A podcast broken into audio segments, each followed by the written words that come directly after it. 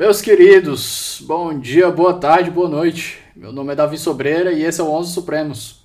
Eu tô passando só para lembrar da importância do apoio de vocês. O Onze é um projeto que eu amo de coração, mas ele tem seus custos de manutenção e do tempo que eu uso para me preparar para as conversas. Então eu queria aqui pedir para você que nos acompanha que não deixe de conferir nossos planos lá no Apoia-se. O link está aqui na descrição do episódio. Você pode ajudar com qualquer valor a partir de um real, e os planos incluem desde o recebimento de livros até o acesso antecipado aos episódios. Vai por mim, um real faz uma diferença enorme. Aliás, se cada apoiador doasse um real por mês, eu acho que eu conseguiria até contratar um estagiário para me ajudar. Enquanto isso, fico eu sendo coordenador, editor, design e estagiário aqui no Onze. É isso, espero que estejam todos bem e nos encontramos depois da vinheta.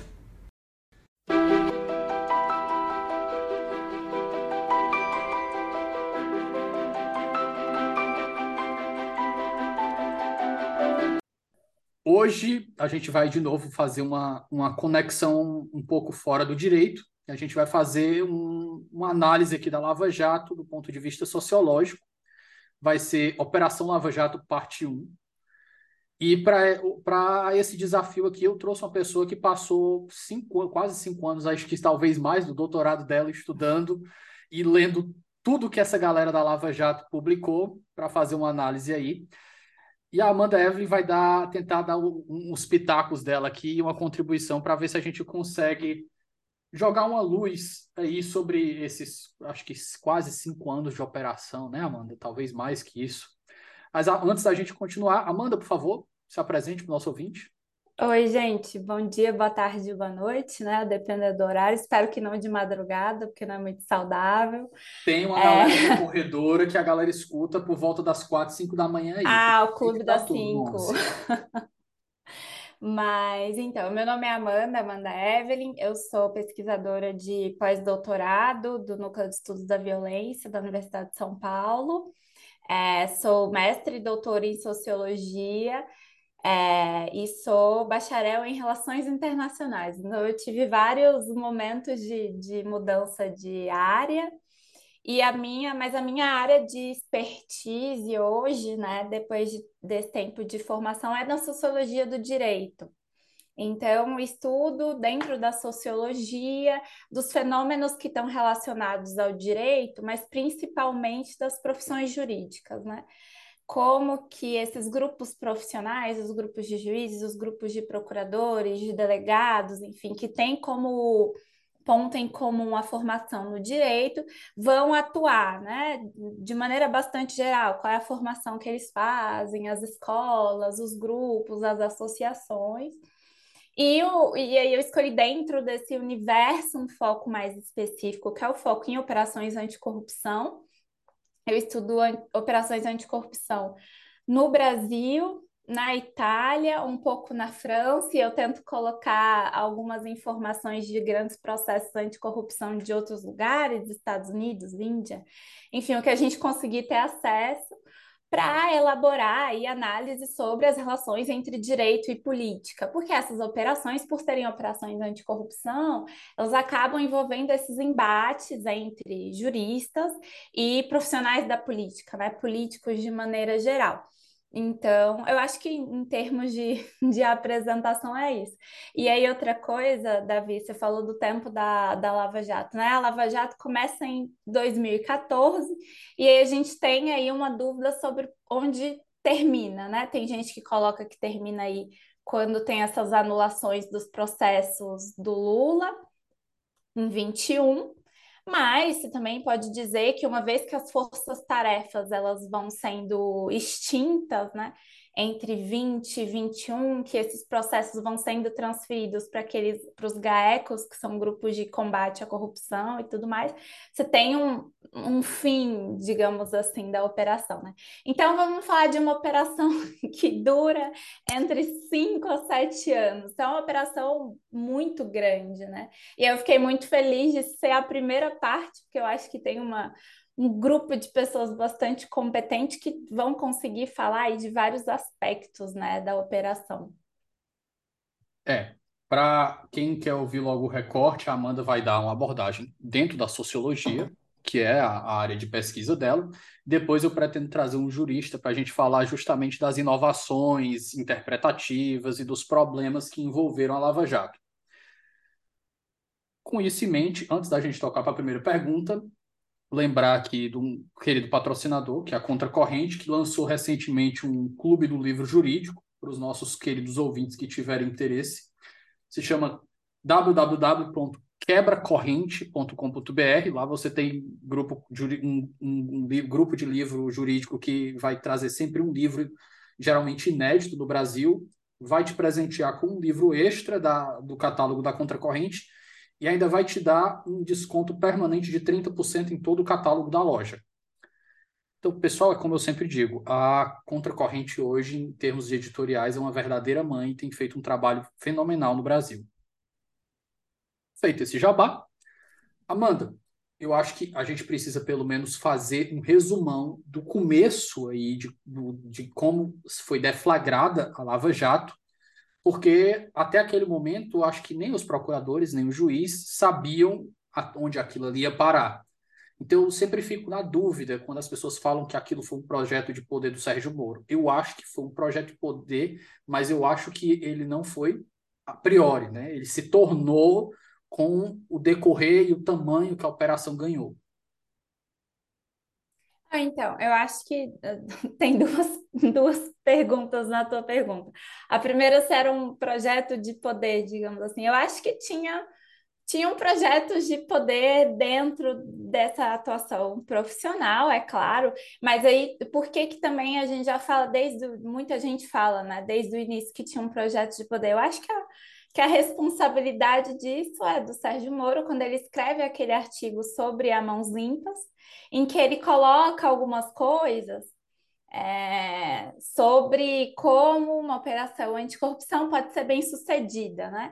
E aí eu acho que quando é deflagrada a Lava Jato, em março de quatorze, a gente já tem, inclusive, alguns colunistas e tal, quando você pega É, todas as notícias sobre a operação, que vão falar, bom, ele já estava falando isso lá em dois mil e quatro, eu acho que é o artigo.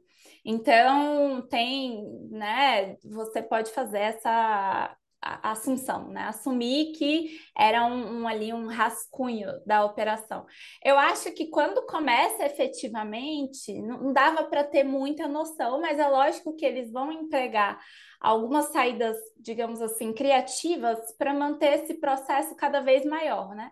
Porque em março de dois mil e quatorze, quando tem a primeira grande, que tem efetivamente a Lava Jato, essa fase ostensiva que se chama Lava Jato, o, o, o alvo era um grupo de, de, do que eles chamam de operadores financeiros.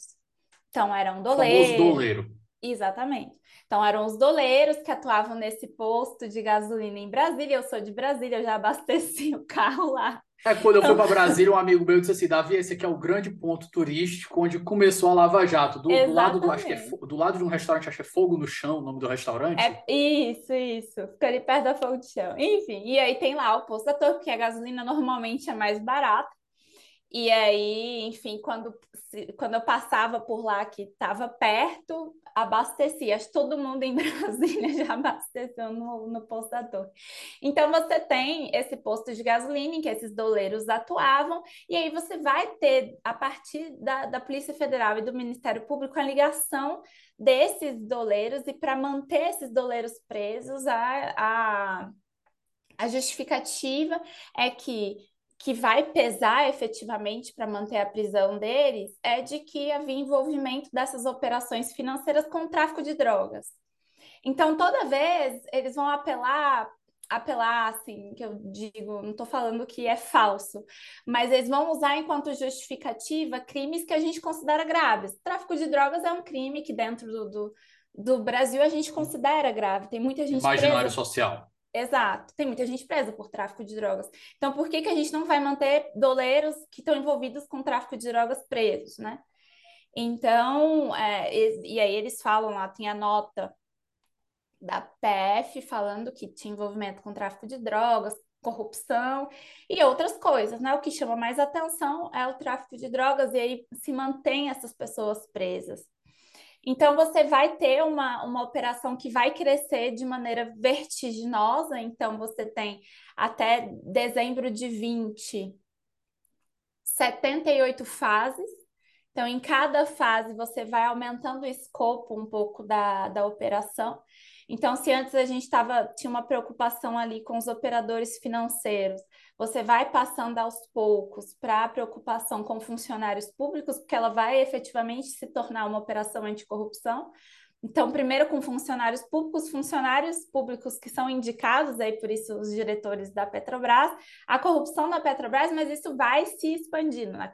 A corrupção na eletronuclear, corrupção, eu acho que chega a entrar até Correios, vão entrando um monte de, de outras empresas públicas dentro desse grande escopo investigativo, e aí, vão, e aí outras ações vão acontecendo para que essa, toda essa, essa investigação não fique concentrada no Paraná, que é inclusive um dos argumentos que os procuradores usam, né, o tempo inteiro sobre o sucesso de operações anticorrupção, que é essa concentração num só lugar, para manter a memória dos processos e para manter, né, os processos andando em ritmo muito rápido. Isso é uma coisa que é, é distintiva assim, da Lava Jato. Se a gente caracteriza a nossa justiça como morosa, a Lava Jato mostra que é possível que a justiça não seja morosa, né? Que ela seja muito rápida, eficiente, entre a investigação e o processo, você ter pouquíssimos dias, assim, né?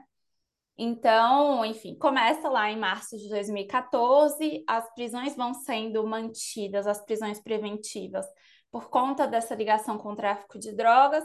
Ele já tinha uma pessoa específica é, que está sobre vigília ali do Ministério Público, que é o Alberto Youssef, que é um desses operadores financeiros. Que já tinha sido preso anteriormente. Que já tinha sido preso, que assinou o primeiro acordo de delação premiada que a gente tem no Brasil. Então, já tinha uma, uma vigilância sobre essa pessoa, e aí se identifica que ela voltou a cometer crimes, e vão se investigar ali a ligação desses possíveis crimes com políticos, né? Então, e aí se descobre que ele continua atuando enquanto operador financeiro que recebe, ele é um, meio que um caixa, né? Então ele recebe dinheiro de empresas e paga políticos.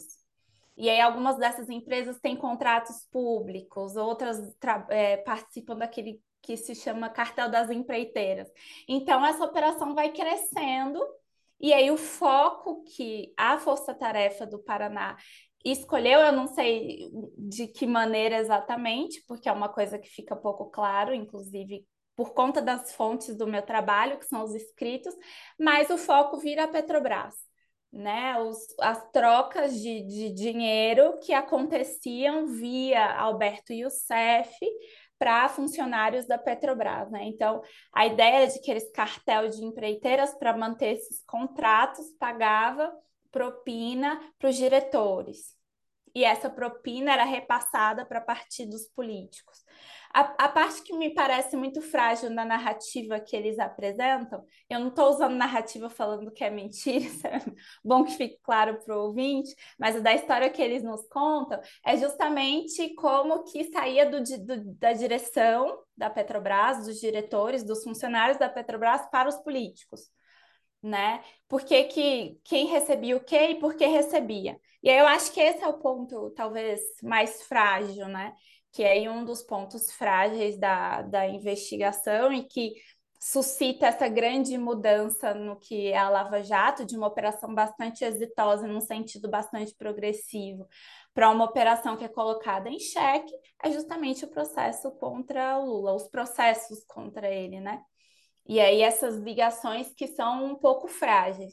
E aí essa incerteza que isso nos coloca de que quais eram os políticos exatamente envolvidos. A gente tem vários indícios de políticos envolvidos, mas esse laço entre da, dos funcionários da Petrobras, digamos assim, ou de alguns políticos específicos com políticos mais importantes, é que talvez seja o ponto mais fraco da narrativa que eles nos apresentam. Então, acho que de começo é isso. Você tem essa grande investigação dos operadores financeiros, se, se mapeiam as operações financeiras que são feitas, e aí tem uma dificuldade nisso, porque Doleiro não trabalha com Pix nem transferência, né? Trabalha com dinheiro vivo. E aí você tem é, essa ligação entre esses doleiros, as empreiteiras e é, funcionários públicos, né? De maneira mais funcionários públicos em posição de alta, né? Hierarquicamente alta. A gente não está falando do funcionário público concursado ali de nível mais baixo. A gente está falando de funcionários de alta hierarquia dentro da empresa. Então, nisso que você vai, né, tentar investigar a ligação desses funcionários com políticos. Amanda, é, eu te fiz uma pergunta no começo sobre o projeto de poder da galera da Lava Jato.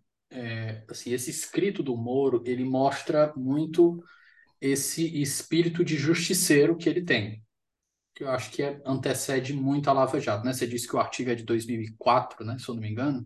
Acho que sim. Então, esse espírito de justiceiro dele, de querer usar, usar o, sistema, o sistema jurídico sempre naquele, no limite ali da legalidade, pelo menos no que ele defende no papel, né? Porque uhum. na prática ele extrapolou a legalidade. Mas eu queria te perguntar, de acordo com, com os teus estudos, em que momento, se é possível analisar isso, a gente consegue enxergar essa virada aí, uma atuação assim, mais, mais dentro, é, mais, é, quando eles veem que o, a, a Lava Jato ganhou uma dimensão tamanha que eles podem extrair daquilo muito mais do que só o resultado da operação. Uhum. Porque aí a, o que a Vaza Jato mostrou para a gente é que eles, eles é, usavam diárias, usavam diárias em excesso, que depois eles começaram a sair aí, pensar em se candidatar. Eu acho que a Vaza Jato deve ter entrado nos teus estudos, eu não sei se, se entrou a tempo, se, se saiu a tempo da, da tese. Mas eu queria te perguntar se é possível a gente responder isso, em que momento a gente consegue aí enxergar essa virada de que eles enxergavam a operação com resultados para além daqueles que seriam usualmente conseguidos no processo. Vamos lá, várias, várias respostas. Eu, eu, primeiro, agora eu não lembro se eu falei o ano do texto, mas é de dois mil e quatro, o texto do Moro, Considerações sobre Mani Pulite. E aí eu acho que uma das coisas que eu, eu sempre, toda vez que alguém fala desse texto, eu gosto de falar uma outra coisa. O texto, ele é um compilado de citações diretas. Então tem pouquíssima coisa que é o Sérgio Moro efetivamente escrevendo. Ele pega dois, dois livros, onde um autor em inglês, me parece, ou americano, não vou lembrar o nome, mas um outro livro de dois autores que eu conheço melhor, que é o Alberto Vanucci e a Donatella Dalla Porta. O Alberto foi meu supervisor no exterior, quando eu fiz doutorado em sanduíche, e aí eu conheço esse livro em específico. Então tem essas citações diretas, e tem ali no finalzinho alguma, algumas coisas que ele fala, né? Então, sobre o que devia ser feito ou não em uma operação de corrupção para ter sucesso. E eu acho que o ponto que ele defende no texto é essa necessidade de comunicação com a sociedade, né? A necessidade de que a sociedade um pouco defenda o, a ação dos juízes e dos procuradores que estão ali é, em cargo de operações anticorrupção. Agora, sobre a Vaza Jato. A minha tese, sim, não pega Vaza Jato, porque eu tava em, em, eu defendi em julho de vinte e um. E aí a gente tinha um grande problema da Vaza Jato, era que a gente nunca teve acesso à totalidade dessas mensagens, né? E aí, lógico, elas são uma evidência muito forte de que tinha um problema muito sério, né, dentro da operação, que era principalmente a comunicação muito grande e frequente entre o juiz e o procurador, né? Principalmente entre o Sérgio Moro e o Deltan Dallagnol, que é o que as notícias é, nos colocam, né? E aí essa comunicação, apesar da gente pegar fragmentos, ela é muito grave, porque é uma comunicação muito diretiva. Nesses momentos em que, sei lá, o Sérgio Moro fala, bom, não tem muito tempo sem operação, então tem, tem esses momentos em que, que, que realmente você tem um grande problema ali, né? E aí os meus amigos juristas vão dizer se é ilegal ou legal, mesmo com a gente tendo essa, é, digamos assim, essa maleabilidade do direito, né? Da interpretação do que é a lei. Então, é, não, acaba que ela entra, mas não diretamente, né? Então, porque a minha ideia nunca foi falar assim, bom, vamos provar que isso é um grande processo político, um grande projeto político. Eu acho que dentro da sociologia a gente já tinha ferramentas para fazer análise de que havia um projeto político, mas eram...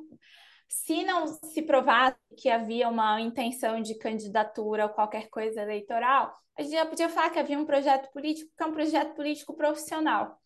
Eu sempre tento defender esse ponto, porque a gente fala de juízes e procuradores do Brasil, a gente tá, é, tem essa é, ideia de que são, elas são profissões de elite, mas essas pessoas em específico, pessoal da Força-Tarefa da Lava Jato, mesmo o Sérgio Moro, não estão na elite do direito no Brasil, né? Você tem muitas pessoas acima deles, digamos assim, tem desembargador, você tem Supremo, Procurador-Geral da República, eles ocupam uma posição importante, uma posição de elite, profissionalmente é, beneficiada, né, com bastante, com privilégios, porque as profissões jurídicas no Brasil têm privilégios, mas não são exatamente de elite. E eu acho que eles vão, através da ação na operação, tentar compensar o que eles não conseguem internamente. Então, eu trabalho muito com essa ideia de um jogo compensatório. Então, se, bom, se eles se sentem, talvez, numa posição é, dominada, de, digamos assim, não é exatamente isso, mas eles vão... Você fala do, no sentido de hierarquia, de que isso, tem gente exato, que pode gente reverter o que eles podem fazer. Exato. Então, eles estão o tempo inteiro se comunicando com o público, né? Com as pessoas, estão publicando esses artigos, estão fazendo livro, estão dando entrevista, estão fazendo discurso nas universidades, fora, e tentando angariar um certo privilégio, né? Um certo recurso de legitimidade que eles não conseguem no interior da carreira naquele momento. Talvez Amanda, eles... em que Diga. momento da operação essas palestras, livros, discursos, artigos de opinião começam? Desde o começo. Então, desde assim, do, do, do, da mais tenra idade da Lava Jato, você tem esse movimento de comunicação. Já em dois mil e quatorze a gente já vê isso. Já. A gente já tem. Vai começar a ficar mais intenso, porque também vão começar a surgir convites, né? Então, sabe, o Dallagnol faz muitas publicações em dois mil e quinze, mas desde o início você tem esses encontros. Então, tá... Tem um encontro no Hotel Lide, que é organizado pelo João Dória, acho que em quatorze ainda, que é um encontro em que o Sérgio Moro vai falar sobre a Operação Mãos Limpas para empresários. Qual é o primeiro nome grande da operação? Que é, nem eu lembro mais, já faz tanto tempo. Assim, fora do Youssef, quando é que ele começa a entrar na política de verdade e pegar peixe grande? Eu acho que quando é o primeiro político, que se eu não me engano é o André Vargas. Tem o André Vargas, que entra na investigação, né, não é prisão, e é igual você, eu também nunca lembro de todos esses nomes, mas os primeiros é, envolvidos políticos é o André Vargas e o Luiz Argolo. O André Vargas era do P T, tinha saído do P T, e o Luiz Argolo do Solidariedade.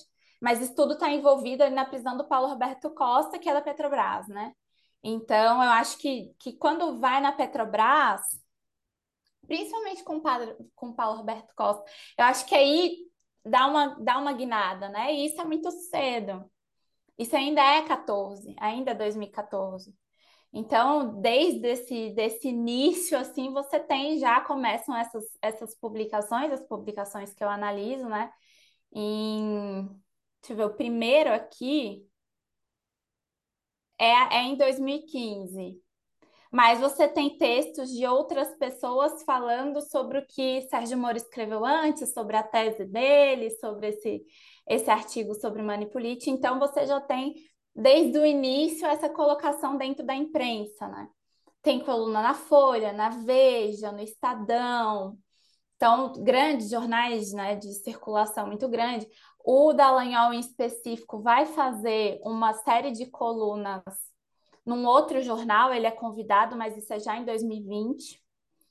Mas os textos são desde o... Desde o... Vou pegar aqui o mais antigo, que me parece. Ah, não, esse está tá mal ordenado. Mas é dois mil e quinze. Deixa eu ver o mês. Do Dallagnol. Julho de dois mil e quinze. Então, você vê, tá, tá uma operação que, desde o do início, está sendo colocada publicamente. E não são só os artigos, né? Os artigos de opinião, as colunas, são, é o que eu analiso. Mas você tem esse momento, por exemplo, da coletiva de imprensa, que na Lava Jato, né, toda prisão, todo, todo é, condução coercitiva, você tinha coletivo de imprensa. Então, esse contato com a imprensa ele é, intensific... é muito intenso desde do, do começo. Assim. E aí, voltando à tua pergunta original, eu fiz um, vários, vários parênteses, sobre em que momento fica muito claro esse projeto político. Olha, eu acho que depende muito do analista. Como eu tive uma ênfase muito grande em tentar entender isso dentro de uma política profissional, eu via que tinha ali intenções políticas, mas eu não desprendia elas dessa necessidade de, de ganhar um prestígio dentro da profissão. Eu achava ali no começo que, você, que eles continuariam dentro do, do corpo jurídico, digamos assim. E aí, isso com o tempo foi mudando porque eles foram tomando novas atitudes, né? Eu acho que quando o Sérgio Moro aceita o convite para ministro, ficou muito evidente que ele tinha outro projeto que não o projeto profissional do direito. E aí, quando ele sai, porque é isso, né? A expectativa, eu acho que quase todo mundo é que houvesse uma nomeação ao Supremo, mas ele sai do governo. E aí, bom, o que, que ele vai fazer? Na hora que ele entrou, eu acho que com três meses de governo, eu já tinha apostado. Inclusive, eu ganhei cem reais de um amigo. Eu disse, cara, Sérgio Moro não vai para o Supremo. Aí ele vai, Bolsonaro vai colocar ele. O bicho, Bolsonaro não vai colocar um cara que nem o Sérgio Moro no Supremo, porque é bem pertinho para o Sérgio Moro comer ele lá dentro. Não vai colocar ele no Supremo, ganhei cem reais. Ó, oh, é aí, tá vendo? Eu talvez devesse ter feito algumas apostas, mas eu, eu sou muito ruim de apostas. Não faço. E aí, é... enfim, mas, mas, mas acho que a gente tinha... Eu, eu, pelo menos, pessoalmente, pensava que talvez viesse uma... Porque se você pensar, é um caminho mais ou menos natural. O cara sai de juiz, vai para ministro da Justiça, ganha ali uma experiência e vai para o Supremo. Podia acontecer. Só que o, o Bolsonaro, ele é famoso, não entre os aliados dele, me parece que eles não, não enxergam muito isso, mas de queimar os próprios aliados, né? Então ele botou o Moro numa fritura desde o começo. Então por que, que você vai queimar uma pessoa para nomear para o Supremo? Então, enfim. Mas, de repente, talvez... né, era a famosa ser... carta branca um pouco sujinha. É, talvez pudesse ser uma... uma... uma possibilidade, assim. Mas acho que fica evidente e escancarado, digamos assim, quando, quando tem a Vaza Jato. Eu acho que a Vaza Jato ela é um fenômeno que acaba ficando um pouco mais restrito do que deveria ser. Eu acho que, e aí eu estou falando pessoalmente, não estou falando como pesquisadora, mas eu acho que deveria ter é, incentivado uma discussão muito séria sobre o contato entre procurador e juiz, que a gente sabe que não está restrito a, a, a Lava Jato. E isso é uma, um, um problema em termos de garantia de direito para o investigado. E aí ela acaba ficando um pouco restrita ao âmbito da Lava Jato e aos processos do Lula. Essa é a minha opinião pessoal, acho é que deveria que um professor ter... meu da, da, da, do mestrado, ele fala, ele, cara, o que a Lava Jato fez ali aconteceu a vida toda, vai continuar acontecendo em todas as prefeituras, do, todas as cidades do interior, em que tem um juiz e tem um promotor, e os caras têm uma amizade ali, às vezes, ou eles estão ali no, no, na mesa de um bar, ou ali no próprio gabinete, um gabinete do lado do outro, e os caras começam a conversar. Isso acontece na maior naturalidade do mundo. Aí, mas você imagina quando o réu ou investigado não tem dinheiro, não tem capacidade de falar em lawfare, não tem, né, não tem acesso a essas teses, aí fica muito difícil. E aí eu acho que, que é uma discussão que, enfim, né? Eu tô falando do âmbito absolutamente pessoal, deveria ser colocada. Isso não deveria ser é, visto como normal, né? Porque tá falando dos nossos direitos. Porque, enfim, eu não sou investigada pela justiça. Mas a gente sempre tem que pensar que a gente tá à mercê de ser, né? Porque, não sei, pode acontecer. Então, garantir os direitos... é uma coisa muito importante, né, para mim. Mas, analiticamente falando, eu acho que nesse momento fica muito escancarado de que tinha um problema enorme na investigação, né, que é essa comunicação entre, entre juiz e procurador. E eu acho que, inclusive, da postura que vai se colocando nessas mensagens. Eu acho que os comentários pessoais que são feitos, eu entendo que quando a gente está no ambiente de trabalho que a gente considera seguro, às vezes a gente vai zoar um fulano que a gente atendeu, vai não sei o quê, mas é uma descompostura em alguns momentos. Então, eu acho que nesse, nesse é, é duro nesse, de ver, né, essas autoridades, às vezes, fazendo piada. Eu acho que tem uma descompostura ali enorme. E tem, é, enfim, essa, se esgarça essa ideia do, do, do projeto político, né? Quando Deltan, por exemplo, reflete sobre a ideia de ser senador. Ou, enfim, né, a gente não sabia exatamente para que lugar eles iriam, no sentido, ah, vai se candidatar a deputado, a senador, a presidente, não sei o quê, mas se torna muito evidente de que eles já achavam, naquelas mensagens, que enquanto juízes e procuradores, eles não iam ter força para fazer o que queriam efetivamente fazer, né, que é esse combate à corrupção de maneira muito ativa. Agora, eu acho que, enfim, estrategicamente falando, uma coisa é combater a corrupção ativamente sendo juiz com acesso a uma série de ferramentas. Outra coisa é combater a corrupção dentro de um Senado em que, às vezes, você vai ser minoria. Mas aí é um cálculo que quem tem que fazer é quem está se colocando esse projeto. Mas eu acho que é esse momento em que fica muito evidente de que eles tinham, né, é, essa intenção de ter projetos políticos individuais. Amanda, ainda sobre a sua pesquisa, você disse que tentou analisar tudo que foi publicado. E outro ponto chama a atenção dentro do, do que você pode falar do direito, que eu acho que é bem limitado, eu não quero falar, não vou pegar a parte jurídica, eu vou deixar para um especialista no tema, mas dentro dessa sua análise aí, o que mais que foi escrito por eles que te saltou, ao, te saltou os olhos? Eu acho que tem dois pontos que a gente acaba passando um pouco por cima, porque toda vez que a gente fala muito de, de Lava Jato, a gente está pensando em um, um instituto processal específico, que é o da delação premiada, na delação colaboração, que foi um instituto que foi ali o cerne da operação.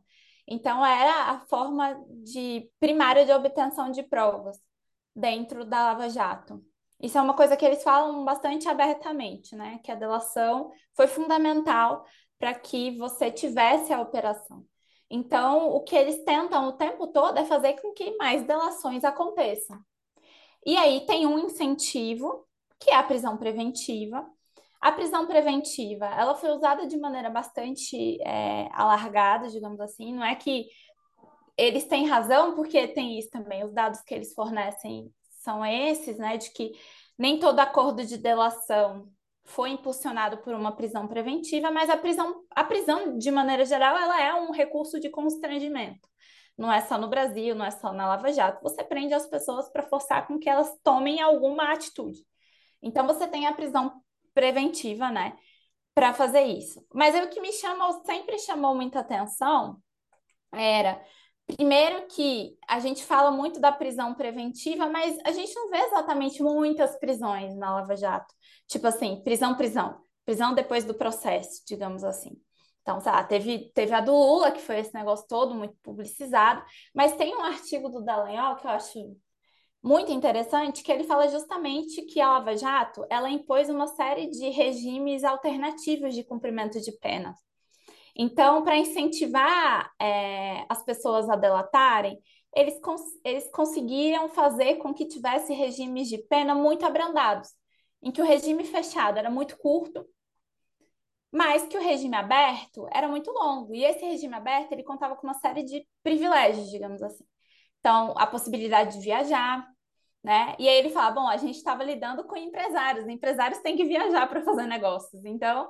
A gente deixava os caras viajarem, tinha uma série de, de opcionais nesse regime aberto que você não vê em todo o processo. E ele fala disso de maneira bastante aberta. Esse artigo é de vinte, eu acho, vinte ou vinte e um. E aí eu acho que tem essa tentativa, né, de controle muito grande da ação dessas pessoas, ao mesmo tempo em que você vai afrouxando esses negócios, essa, essa ideia dessa impunidade, né? Porque impunidade... No Brasil, é sempre ligada à questão de não prender, né?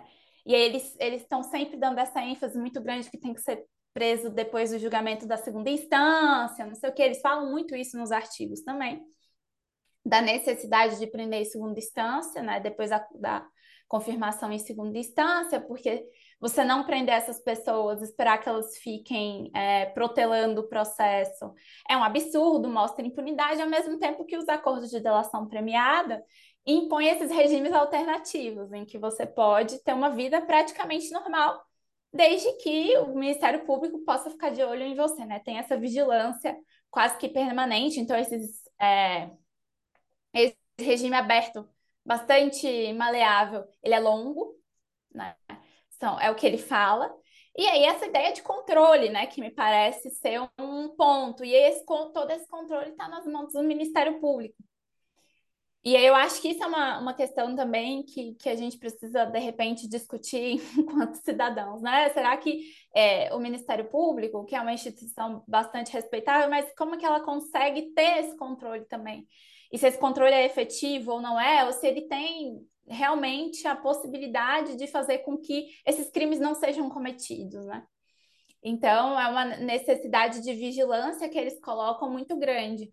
Então, acho que faltou, faltou, falando de, de todos nós também, prestar atenção nesses regimes.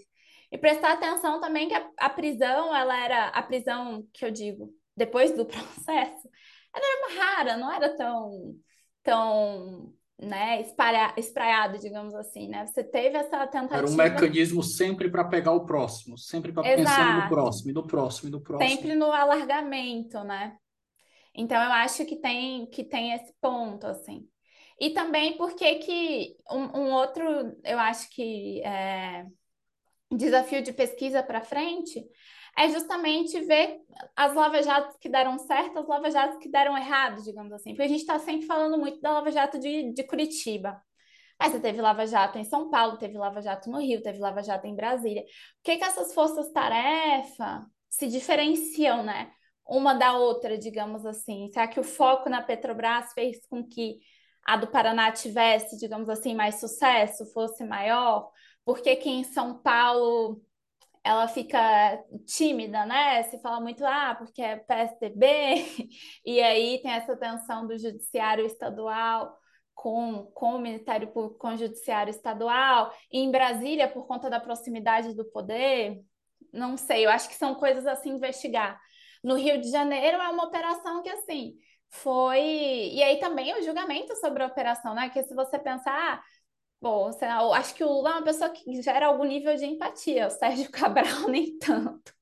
Então, o Sérgio Cabral ficou muito tempo em prisão preventiva. Acho que, se eu não me engano, ele continua em preventiva. Então, é muito um tempo preventiva muito alargada. Então, também pensar analiticamente, né, os mecanismos de funcionamento dessas outras lava-jatos, porque a gente conhece, eu acho, bastante bem a de Curitiba, acho que tem, tem, tem minha tese, que talvez ajude, tem a tese da Fabiana Rodrigues também, a dissertação, aliás, que foi publicada em livro, que aí ela faz uma análise mais processual, digamos assim, do tempo, né, mas muito, o foco sempre foi no Paraná, né. Então, também entender essas outras lava-jatos, assim. Eu acho que são pontos analíticos que nos ajudariam, né, a preencher algumas lacunas. Espera só um momento que a gente volta já. Pessoal, o Ouse Saber agora é parceiro do Onze Supremos. Para quem não conhece, o Ouse é uma das maiores plataformas de preparação para os grandes concursos do país. São mais de mil aprovações em concursos de defensoria pública, além de centenas de aprovações em provas de Ministério Público, magistratura e procuradorias. Para conhecer mais, é só acessar arroba Ouse Saber no Instagram. Amanda, eu vou... Eu pretendo juntar esse episódio com o outro para fazer análise sociológica e análise jurídica em, em dois blocos. É, mas eu te pergunto aqui, antes da gente encerrar a nossa conversa, considerações finais, o que, que você acha mais que deveríamos acrescentar aqui dentro dos seus estudos? Nossa! Difícil dizer. Eu acho que, primeiro, é... eu acho que tem essa, essa questão que eu falei, né, da necessidade de, de olhar com bastante seriedade sobre a comunicação entre, entre juiz e procurador. Acho que é uma, uma, uma agenda normativa, digamos assim, né, sobre o que a gente quer que o nosso sistema de justiça seja, que é importante, né? Eu acho, primeiro, isso. Eu acho que também, é, de maneira geral, a Lava Jato ela acaba inflamando muito as nossas paixões políticas, digamos assim. Então, acho que um dos problemas analíticos para a Lava Jato, de maneira geral, é isso, né? Que acaba que, bom, se você é a favor da Lava Jato, você é conservador ou alguma coisa do gênero. Então, acho que, que tentar... Eu acho que o afastamento temporal que vai fazer muito bem para a gente analiticamente, né? Conseguir fazer isso. E também que a Lava Jato, ela se insere numa agenda de pesquisa que eu acho que tem um, um problema, é, talvez não seja, como que eu posso dizer assim, que a gente fala do ativismo judicial, por exemplo. E aí a ideia de que o ativismo judicial, ele fala sobre práticas judiciais que são positivas ou progressistas, digamos assim. Que isso é uma coisa que dentro da literatura, da sociologia, do direito, da ciência política, que tem o direito como, como objeto, está muito resolvida. Ativismo se refere a um, um conjunto de atuações que podem variar do progressismo ao populismo. Lá nos Estados Unidos a gente tem um exemplo disso aí no começo do século passado, que é o, a chamada Era Lochner, que é marcada por um ativismo conservador. Exato. De restrição de direitos trabalhistas. Pois é, e assim, e, e até mesmo a litigância conservadora, né? Da indústria do cigarro, da indústria do álcool, enfim. Então, ativismo, se a gente for resumir bastante aqui, é uma atuação do juiz fora dos limites da lei. É, aí, você é jurista, você vai me dizer se é limite da lei. Eu tenho grandes problemas com o limite da lei, principalmente porque de país em país esse negócio... Eu acho que eu não vou nem colocar os limites da lei. Fora de suas atribuições, é, suas atribuições primárias. Pronto. Tá, eu acho que vamos, vamos caminhando aí, né? O, que eu, eu acho que eu, tem uma professora que agora eu esqueci completamente o nome, mas é dos Estados Unidos, que ela fala desse grande espectro, né? Que vai abarcar uma, uma coleção de ações, que vão de ações bastante progressistas a ações bastante conservadoras e vão ter efeitos políticos muito diferentes. E aí, que se inscrevem também em cenários muito diferentes, né? Se a gente tem um Congresso muito conservador, é possível que o judiciário não acompanhe, seja um pouco mais progressista, ou o contrário. Então, tem, tem... O ambiente, o contexto vão mudar muito o que esses atores vão fazer. Então, isso na literatura está muito pacificado. Ninguém fala de ativismo só para coisa positiva, digamos assim, positiva, progressista. E aí a, a Lava Jato está inserida nisso, mas não é só isso, né? Tem vários caminhos para analisar a Lava Jato, assim, né? Um ativismo grupo... e o mesmo caso do que a gente vai chamar do backlash, o ricochete. Uhum. Por exemplo, lá nos Estados Unidos hoje... A gente está tendo essa semana as, os resultados das midterms aí, uhum. E muitos estados em que se esperava um, um enrijecimento do, das políticas contra o aborto estão dando vitórias progressistas. Pois é. Depois, em decorrência do que aconteceu com Dobbs, lá na, que reverteu Dobbs versus Jackson Women's Health Association, um precedente lá que, que, que superou Roe versus Wade. Sim. Você estava falando do, do backlash, aí eu, eu esqueci, mas tinha, tinha um ponto sobre isso. Mas, enfim, mas voltando à, à questão do ativismo, acho que é esse grande, é esse grande espectro mesmo, né? De várias possibilidades de ação e também da gente um pouco se desavergonhar de falar que atores judiciais são também atores políticos. Eu acho que, que assim, é lógico que tem a técnica, tem a doutrina, tem, tem coisas que limitam essa ação política. Mas eu acho que hoje a gente continuar insistindo em que, sei lá, o ministro do S T F tem uma atuação estritamente técnica, não nos diz nada, né? Não nos ajuda a analisar um monte de coisa e eu acho que é uma insistência que não, realmente não nos ajuda. Então, a ideia de colocar essas pessoas enquanto atores políticos e que influenciam, né, a nossa vida política, agora, lógico, muito orientados pelo...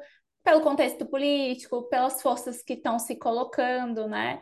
E aí é bobagem não achar que eles podem, né, agir, inclusive dentro da técnica da doutrina, mas também, né, dependendo aí dessas, dessas conjunturas. Tem um autor que eu gosto muito, que aí é da ciência política, que é o Heve Rainer, e aí, infelizmente, não tem nada em português dele, é só em francês. Mas ele fala muito de como esses grandes eventos, né, grandes operações anticorrupção, principalmente, ele analisa a Itália, mas eu acho que serve para vários escândalos políticos, eles vão é, mobilizar muitos setores da sociedade.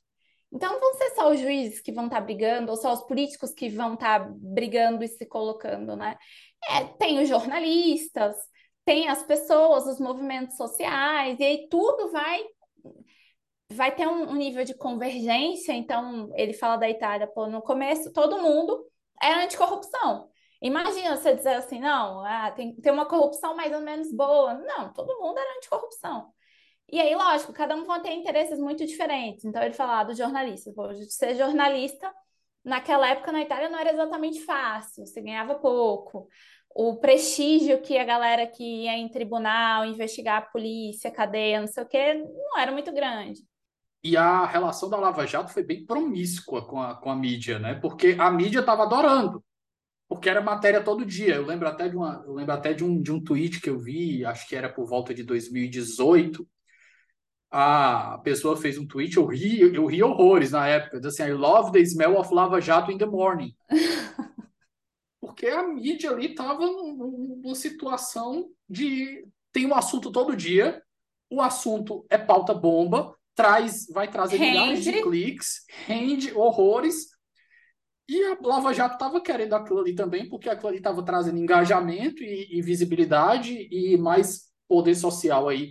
Aí a gente vai ver o perigo das, do, dos, dos ministros que defendem aí de ouvir as, voz, as vozes das ruas, né? Os perigos aí que a gente tem. Mas, enfim. Ah, mas sobre os, os jornalistas, eu acho que tem... É... Primeiro que, assim, eu tenho um respeito profundo pela profissão jornalista. Eu acho que hoje no Brasil a gente tem formas de trabalho dessas pessoas que são muito cruéis, digamos assim, né? Que com poucas garantias e, e uma organização de trabalho que não beneficia, por exemplo, você discutir, né, se efetivamente aquela notícia deveria ser colocada daquela forma. E aí você tem uma relação no Ministério Público muito boa com a imprensa há muito tempo também, porque era um... Eu lembro muito daquele documentário agora que saiu do Amigo Secreto, eu acho, que conta um pouco da Vaza Jato, que são jornalistas do El País falando. E aí elas falam, pô, a gente sempre teve uma relação muito boa com o Ministério Público porque sempre acreditou no Ministério Público progressista, digamos assim, né? Que corria atrás dos direitos básicos e tudo mais. Então, quando chegava o press release, quando chegava o press release da, da Lava Jato, ninguém pensava assim, bom, será se seria bom a gente ler, dar uma parada aqui e ver se... Se a gente consegue fazer alguma outra coisa, né? Pô, explica mais... Verificar as nuances. É, ou entregar nuances ao leitor, digamos assim. Pô, era uma instituição altamente confiável que eles tinham um ótimo relacionamento. Qual o sentido de você duvidar ou criar, né, criar dúvidas, digamos assim? E aí eles acabavam publicando. Isso era, inclusive, a jornalista falando, né? Que uma das coisas que a Vaza Jato colocou para ela foi um pouco essa desconfiança do press release, né? O press release, ele é uma versão sobre os fatos. Então, você tem que, enquanto jornalista, talvez apurar, ver alguma outra coisa, mas dentro de um sistema de trabalho que é, que força muitas vezes a que isso aconteça, né? Essa multiplicação das notícias que vem do, do press release, da assessoria de imprensa e bota no jornal, porque aí depois a gente modifica, porque tem um site, tem não sei o quê, e, e vamos andando para frente, porque também tem a questão da produtividade, né, desses meios. Então, enfim, tem, tem muitos interesses imbricados aí também. Interesses, organização de trabalho, que vão favorecer um posicionamento que, que eu estava falando lá desse autor, que no, no começo era todo mundo anticorrupção, inclusive os políticos. E aí, à medida que as coisas vão acontecendo, eles vão vendo, bom, não dá para dizer que não teve corrupção, vamos falar outra coisa. E aí, esses ajustes de discurso, de defesa, de colocação. Agora, lógico, Isso, é, isso eu, hein, eu fico, eu sou muito insistente nesse ponto, é, por ter estudado as duas operações, tá? São projetos muito diferentes, digamos assim. Você tem, é, primeiro, são operações anticorrupção, as duas, Lava Jato e Mãos Limpas, mas você tem ali dentro desses projetos individuais, assim, eles vão ser elaborados de maneira muito diferente. Então, por exemplo, o Di Pietro, que é um dos procuradores, primeiro que é isso, né? Na Itália, você toma um procurador, você não sabe o nome de um dos juízes. E aí, sabe, um juiz só, que é o Italo Guitti, que era um, o juiz que... Então, uma figura que parece o juiz de garantias, que, que, que enfim, né, tá, tá sendo colocado no debate aqui no Brasil, que era a figura que autorizava ou não as prisões e algumas outras medidas. E aí é o único que a gente sabe o nome, o restante, ninguém sabe quem que é. E aí, o Antônio Di Pietro, que é um desses procuradores, que é o procurador meio que líder da, da Força-Tarefa da Mãos Limpas, ele sai da magistratura e tem um tempo que ele, que ele espera e ele funda um partido político. Mas primeiro tem esse tempo, que foi muito diferente, por exemplo, da trajetória do Sérgio Moro. O Sérgio Moro não tem tempo, né? Entre a magistratura e a vida política, ele já entra no ministério. E o Antônio Di Pietro, ele foi atuar como ministro de Obras Públicas. Então, ele vai para uma área que não era exatamente da justiça, né, de interesses corporativos, digamos assim. O Sérgio Moro não, vai direto no cerne do, do trabalho que ele estava fazendo. Então, tem, tem essas nuances de, de, de, de atuação e de projetos que, que vão ser colocados para essas pessoas, né? Lá na França, tem um juiz que vai e chama uma autoridade, eu não vou falar o nome porque eu posso me enganar, e aí ele mesmo sai do processo depois e fala, bom, já fiz o, já fiz a minha parte. Eu recebi, fiz o depoimento, não sei o que, eu não me sinto apto a continuar nesse processo. E aí ele se afasta, o processo é mudado de, de, de procuradoria. Então, essas... Não estou falando que tô, os juízes fora do Brasil são imparciais e neutros, mas que você tem essas nuances que aqui no Brasil a gente tem muita dificuldade de ver, né?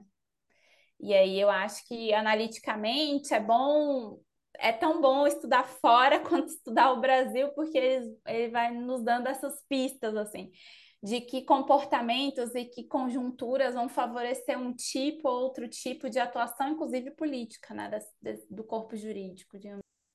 Maravilha. Amanda, encerrando esse nosso primeiro bloco do episódio aqui, você poderia me fazer indicações de leitura dentro do seu campo para quem quiser aprofundar? Nossa. Então, você pode eu... citar a sua tese, eu acho que você ah, citou a tese de uma amiga que foi, que foi publicada em um livro também. Que é a Fabiana Rodrigues, que tem uma tese sobre, sobre Lava Jato, que ficou publicada em livro, acho muito boa, é, não é tese, é dissertação. Qual o nome? Eu, a, eu tenho o nome da dissertação, Operação Lava Jato, Aprendizado Institucional e Ação Estratégica na Justiça Criminal. Eu posso depois te passar certinho. Acho que é um, um, um, um, tá em livro também, então que ela tira essa parte mais da ciência política, né? Analítica. A tua que ela tese? Coloca... A minha tese. Tá, tá aí também no site, no repositório da U E R J, mas chama Entre Parábolas e Teoremas, uma sociologia política de Lava Jato e Mani Pulite. E aí é isso, né? Uma, uma análise de duas operações, então é também é uma outra, outra são outras abordagens, eu acho que é, que é esse meu ponto. É, deixa eu ver aqui o que mais eu indicaria para... Eu acho que depende muito da tua área de interesse, por exemplo. Se a pessoa estiver muito interessada em nos acordos de leniência, eu indicaria a Raquel Pimenta, que ela fala, né, eu tenho um livro, que é A Construção dos Acordos de Leniência da Lei Anticorrupção, que é muito bom. E aí eu acho que também é, tem análises jornalísticas, né? Isso depende muito do que a pessoa quer, assim. Mas eu acho que esses três, talvez... E aí, para quem lê em outras línguas, aí a gente tem um, um, um uma monte de, de, de coisas que eu acho que são interessantes, assim. Em francês, eu acho que tem a Violaine Roussel, que ela faz uma análise de escândalos financeiros é, na França. O livro é Affaire des Juges. Eu posso depois passar o nome certinho, mas que é uma situação diferente da nossa, mas que, que se coloca também. É, sobre Mãos Limpas também tem, tem esse artigo que é muito... que eu acho que é um dos mais lidos e citados aqui no Brasil, que é o do Alberto Vanucci, né? The Controversial Legacy of Mani Pulite. e que está acessível, porque tem muita coisa não acessível para a gente, muita coisa eu só consegui na Itália, mesmo que não fosse italiano, né? Então, enfim, também é interessante de ler para entender, para entender, inclusive, onde está a agenda deles, né? Porque a agenda de pesquisa que a, mãe, a Mãos Limpas ela fomenta é muito diferente da agenda de pesquisa que a Lava Jato fomenta. Então, é interessante ler também eles, assim. E eu acho que para entender esse pensamento do, dos operadores da Lava Jato, eu recomendo muito lê-los. Eles, grande parte dessas coisas está disponível online, porque é de jornal, então dá para baixar os artigos e tal. Então, assim, ficariam essas dicas de, de leitura. Agora, leituras muito técnicas, né? Eu não sei coisas mais. Talvez o livro da Fabiana seja a coisa mais... É, livro, assim, que se você tiver um interesse geral mais leigo, dê para ler tranquilo, assim. Maravilha. Amanda, querida, muitíssimo obrigado pela participação. Espero que os ouvintes aí tenham gostado desse, desse primeiro bloco. Vamos seguir com o segundo bloco. Ainda vou achar um jurista especialista do tema. Fica, meu, muito obrigado por sua participação e disponibilidade aqui. Eu espero que a gente possa conversar de novo no futuro sobre outro tema. Ah, imagina, Davi, eu que agradeço, eu espero que não tenha sido muito confuso, porque eu sei que eu vou fazendo vários parênteses, assim, e, enfim, é, agradeço demais também, sempre me coloco à disposição para quem tiver alguma dúvida, quiser alguma outra indicação, é, enfim... Pode entrar em contato. O arroba lá no, no Twitter, para quem quiser ah. procurar mais, mais fácil. Ah, o meu Twitter tá trancado, tadinho. Não, mas dá para a pessoa te achar lá para poder, para poder tirar uma dúvida contigo de toda forma. Tá, Amanda Evelyn L. Ah. Evelyn, E V E L Y N. Mas aí, enfim, também tem, tem um e-mail institucional, que é amanda evelyn arroba u s p ponto b r, é sempre mais fácil. Então, pode entrar em contato... E, enfim, né? Eu fico sempre à disposição aí. E muito sucesso, inclusive, no podcast, tá, Davi? Eu escuto, não todos os episódios, mas é porque eu sou ruim de podcast, não é um preconceito contigo, não.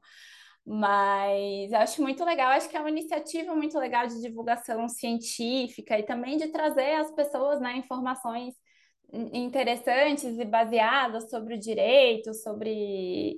É, política também, né, de alguma maneira. Eu acho que é uma forma muito interessante de aproximar as pessoas, todas elas, do que a gente está fazendo e também de encontrar colegas, assim. Eu lembro que eu, o Twitter é uma ferramenta que eu uso muito para isso, mas lembro de achar você, achar Fabrício, achar muitas pessoas que estão ali se colocando sobre temas parecidos e que, né, ajuda a gente a ouvir também novas visões. Pronto, pessoal, nós ficamos por aqui. Um forte abraço para quem vai parar nesse bloco e ouvir o, o segundo bloco depois. Se você vai ouvir o segundo bloco direto também, boa sorte, e a minutagem está, vai estar disponível aí no, na descrição do episódio. Forte abraço. É, estamos começando agora a parte dois do nosso episódio sobre Operação Lava Jato. E agora a gente vai dar a pegada puramente jurídica. E para... desbravar o assunto, eu tenho o prazer e o privilégio de contar com um colega podcaster, colega professor da, da U E R J e, acima de tudo, meu xará, professor Davi Tangerino. Professor, você pode se apresentar para os nossos ouvintes? Claro, eu sou Davi Tangerino, xará do Davi Sobreira, é, professor da U E R J, é, tenho mestrado e doutorado em penal pela U S P, e sou advogado criminalista e, recentemente, um podcaster também aí do Pauta Criminal. Já fazer o jabazinho aqui. É, para os ouvintes que gostam de, de, de penal aí, não podem deixar de, de acompanhar o professor Davi Tangerino por lá. Pessoal, então, a gente já tem essa introdução no, no primeiro bloco com a Amanda Evelyn. Lá a gente fez uma pegada mais sociológica, passeou sobre o que aconteceu com a história da Lava Jato nesses quase sete anos aí. E agora eu trouxe o professor Davi para a gente bater ponto a ponto do que ele achou dentro da Lava Jato, que foi excesso, ilegítimo, ilegal. E o primeiro ponto da gente faz o tópico, o primeiro tópico para a gente dar o pontapé aqui, professor, jurisdição universal em Curitiba. Pois é, Davi. Nós temos lá no Código de Processo Penal uma série de regras sobre competência, né? E quando eu converso sobre isso, eu gosto sempre de enfatizar que mais importante do que o desenho das regras, né, é, a, o sentido da garantia constitucional é que haja uma regra a priori, anterior ao fato, né? É, qual vai ser exatamente a arquitetura de fixação da competência é um problema é, menor, né? E como todos sabem, é, o que possibilitou a Lava Jato foi a Lei das Organizações Criminosas, a lei de dois mil e treze, né, que trouxe uma série de ferramentas e tal, e trouxe um primeiro desenho é, estruturado para crimes mais importantes de justiça negocial penal, né?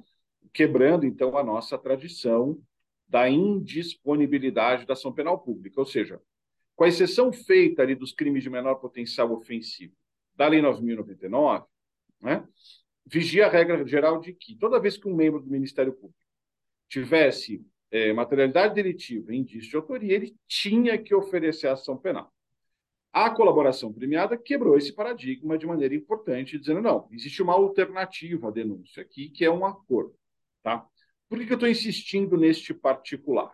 Porque, quando desenhada a Lei das, das Organizações Criminosas, é, havia um assunto lateral, mas que se mostrou absolutamente central na Lava Jato, que era o tema da competência, né? Por quê? Porque nós temos lá, como uma regra subsidiária de fixação de competência, a questão da conexão e da continência, né? É, no que nos interessa aqui, a ideia de que quando as provas produzidas em um caso forem umbilicalmente ligadas a um outro, convém que sejam julgadas pelo mesmo é, julgador, né? É, mas o que aconteceu na Lava Jato? Então, começa ali com a prisão do Youssef, com a colaboração do Youssef, né? Que, como toda colaboração, o sujeito confessa o crime, né? é, apon... e entrega, né? é, outros participantes. E, naquele momento, Davi, é importante é, ressaltar isso, depois a lei foi alterada, né? É, se operava com a seguinte ideia: para ser elegível a colaboração, o sujeito tinha que confessar todos os crimes da vida dele, né? É, depois, com a alteração legislativa, ficou muito claro que é o seguinte: o sujeito confessa o que ele quiser, mas também ele só está protegido por aquilo que ele te puser no acordo, tá? Então, o que acontecia, né? É, A confessava os crimes, só que, para conseguir um acordo bom, ele, além daquele crime que o levou para aquele processo de colaboração, ele entregava mais dois ou três, apontando agora B, C, D, F, G, H, né? É... Qual a consequência disso? Muitas das vezes, o sujeito ocupava um papel tal que ele podia confessar crimes é... não interrelacionados entre si, senão pelo fato de que aquele colaborador participou deles todos, né? Mas não havia, né? Vamos imaginar que o sujeito confessou os crimes um, dois e três. Os personagens de um não tinham relação com os personagens de dois, que não tinham relação com o personagem de três. O amálgama, o ponto comum, era aquele colaborador, né? E agora, então, eu consigo entrar no, no ponto, né? Com as sucessivas é, rodadas da Lava Jato, as sucessivas operações, né? É, o liame de prova já não tinha a ver com os crimes entre si, porém com o colaborador que trouxe aquelas provas, né? É, o que acabou gerando, então, essa competência universal para assuntos de corrupção é, na Lava Jato. Já ali pela quinta, sexta rodada da operação, já não tinha mais nada a ver. Criou sua Youssef. Conexão não, não pelos, pelo, pelos personagens ou os fatos em si, mas pelo colaborador que estava compartilhando elementos de todos esses. Exatamente. De crimes que tecnicamente eram individualizados. Exatamente. Não tinham conexões entre si. Exatamente, né? É... Veja, chegou a um ponto em que houve uma norma administrativa do T R F quatro é, proibindo a distribuição de outros feitos à décima terceira Vara de Curitiba, do Moro, que não relacionados à Lava Jato. Né? Então, isso gerou uma distorção importante, é, me parece, inclusive contrariando o cerne do princípio da regra constitucional do juiz natural. Né? Que, num primeiro momento, é, preponderou nos tribunais superiores a mera formalidade da interpretação fria do que era continência e conexão. Né? É, depois, com o debacle, é, digamos, político-institucional da Lava Jato, sobretudo com a Vaza Jato, né? é, aí o Supremo começou a se animar a cortar esse liame, né? É, então, eu, eu acho que o Supremo também foi um ator em possibilitar essa competência forçada do Moro sobre os casos da Lava Jato. O Tushnet, no, acho que o penúltimo livro dele, professor, lógico que ele fala, vendo de lá, com a, ele conta com a colaboração das pessoas que, com quem ele, ele corresponde aqui no Brasil. Mas num dos capítulos que ele vai tratar da Lava Jato e de outra operação que aconteceu na África do Sul, ele diz que justamente quando é, essas instituições tentam defender a democracia de alguma forma, né, contra esses grandes escândalos de corrupção, um dos elementos que você vê presentes é justamente essa inovação interpretativa. Uhum. Você faz uma inovação interpretativa para conseguir aplicar a lei de alguma forma que, se ela não fosse aplicada, você não conseguiria os resultados do jeito que você quer ou na velocidade que você quer.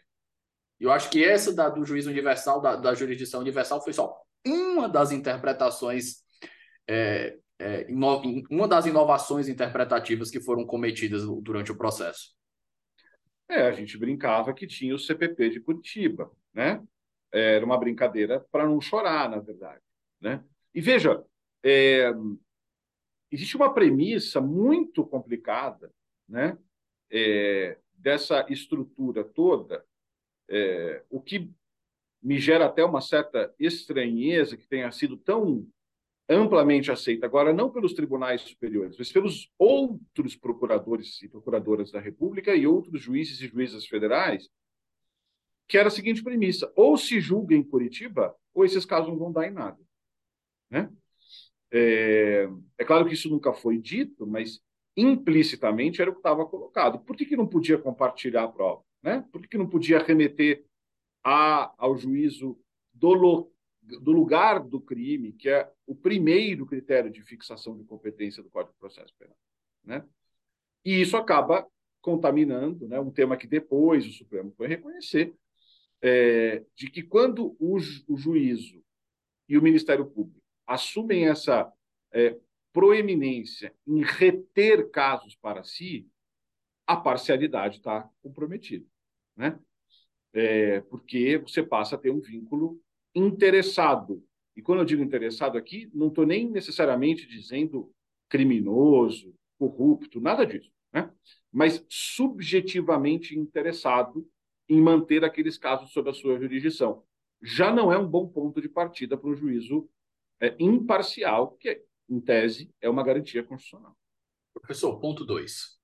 A prisão para delatar. Esse talvez seja um, um dos maiores highlights, junto com, com as, as conduções coercitivas, é, pelo menos em questão de, de spotlight, né? de, de, de atenção que recebeu, Da, tanto da mídia quanto, do, quanto de, de gente do direito criticando. A mídia nem tanto, né? Porque, enfim. Pois é. é aqui, Davi, a gente entra numa zona é, bastante, digamos, cinzenta, né? Porque muito no, na premissa que você já fixou, né? É, não houve, na maioria dos casos, a criação de uma regra inexistente. Né? O que havia era uma regra é, cujo texto, na sua literalidade, era esticado, espremido, né? é, é, sovado para fazer caber uma certa ideia. E nós temos um desenho de prisão preventiva, depois foi até melhorado, mas sobretudo naquele primeiro momento, muito amplo. Né? É... Por que eu estou dizendo isso? Né? É porque houve uma violação expressa, né, literal, aos requisitos do, do trezentos e doze, Código de Processo Penal? Não. Né? É, não precisa. Quando o desenho é muito poroso, muito amplo, você não precisa brigar com o texto. Né? Você dá um sentido é, interessado para aquele texto. Então, do que, que eu estou falando? Eu estou falando de prisões preventivas é, para fatos antigos, por exemplo. Prisão preventiva para fatos antigos contra agentes que já não tinham, muitas das vezes, né, é, a capacidade de continuar cometendo aqueles delitos, porque já não tinham mais o cargo público, porque já não estavam mais na empresa X e tal. Né? É, e aqui a gente tem que pensar um pouquinho... Um dos exemplos cabeça... desse aqui que a gente pode usar, né, professor? Desculpe te cortar, é Imagina, a prisão do Temer. Exato. O, o Temer já não estava é, mais com a caneta, né? Mas, e os fatos eram, alguns até bastante pretéritos, né? É, e aqui a gente não pode esquecer é, o, o fator psicológico, teoria dos jogos, né? É, o que, que eu quero dizer com isso? Então, o sujeito, dilema do é, prisioneiro. É isso. Então, o sujeito é preso preventivamente, né? É, mas lá pela quinta, sexta, sétima rodada, ele já tinha a memória de que aquelas prisões, dado o clima político institucional, eram continuadamente validadas e mantidas pelos tribunais superiores, né? É, e aí ela acaba se tornando, de fato, né, um instrumento de é, pressão para delatar, para colaborar, né? Aí não é bem uma colaboração, é mais uma rendição, né? Porque é, quando você tem uma demonstração fática, empírica, de que aquela prisão vai se manter, independente dos requisitos, da temporalidade, da capacidade efetiva de continuar cometendo aqueles delitos, etcétera e tal, né? É, digamos, este jogo, né, de negociação, que já não é de partida nunca equânime, né, o Ministério Público está sempre num, numa posição é, superior, nesse caso ela fica muito amplificada, porque eu, eu, você não precisa nem mais dizer isso, mas se você não colaborar, você vai ficar preso, né? É, o que levou, em várias circunstâncias, a colaborações frágeis, né? Que depois não encontraram respaldo é, probatório, ou até, né, nós tivemos alguns casos aí de pessoas que, de, sem levar o limite da, de perder o acordo, sugerir que parte do que foi dito veio de uma pressão do Ministério Público, né? Então, a gente teve o caso do... Eu estou muito ruim com nomes, mas acho que... Léo Pinheiro, como é que é? É um dos empreiteiros? É, acho que sim. Mas teve lá o personagem... Esquece o nome, mas teve um personagem é, que sugeriu que se, se não se falasse do Lula, a colaboração dele não ia é, decolar, né? É, depois isso foi para a imprensa, é, um pouco de recuo, depois vai, depois volta, né? É, mas você vai colhendo relatos aqui ou ali de que havia um interesse muito particular é, da Força-Tarefa pela figura do Lula. E aí, você está preso, você sabe que aquela prisão vai ser mantida, né? É... e que aquela colaboração está travada porque está faltando alguma coisa, né? É... E aí, segundo alguns relatos, esse alguma coisa foi, em alguns casos, a implicação é, do ex-presidente Lula. Então, quando você junta todos esses elementos, né, é, me parece absolutamente plausível a percepção de que várias dessas prisões eram para forçar colaborações, né? E aí nós temos um problema de é, subversão da ideia de prisão preventiva, né? Porque o texto constitucional é absolutamente claro. A liberdade é a regra, a prisão cautelar é a exceção. E quando é que a gente prende cautelarmente?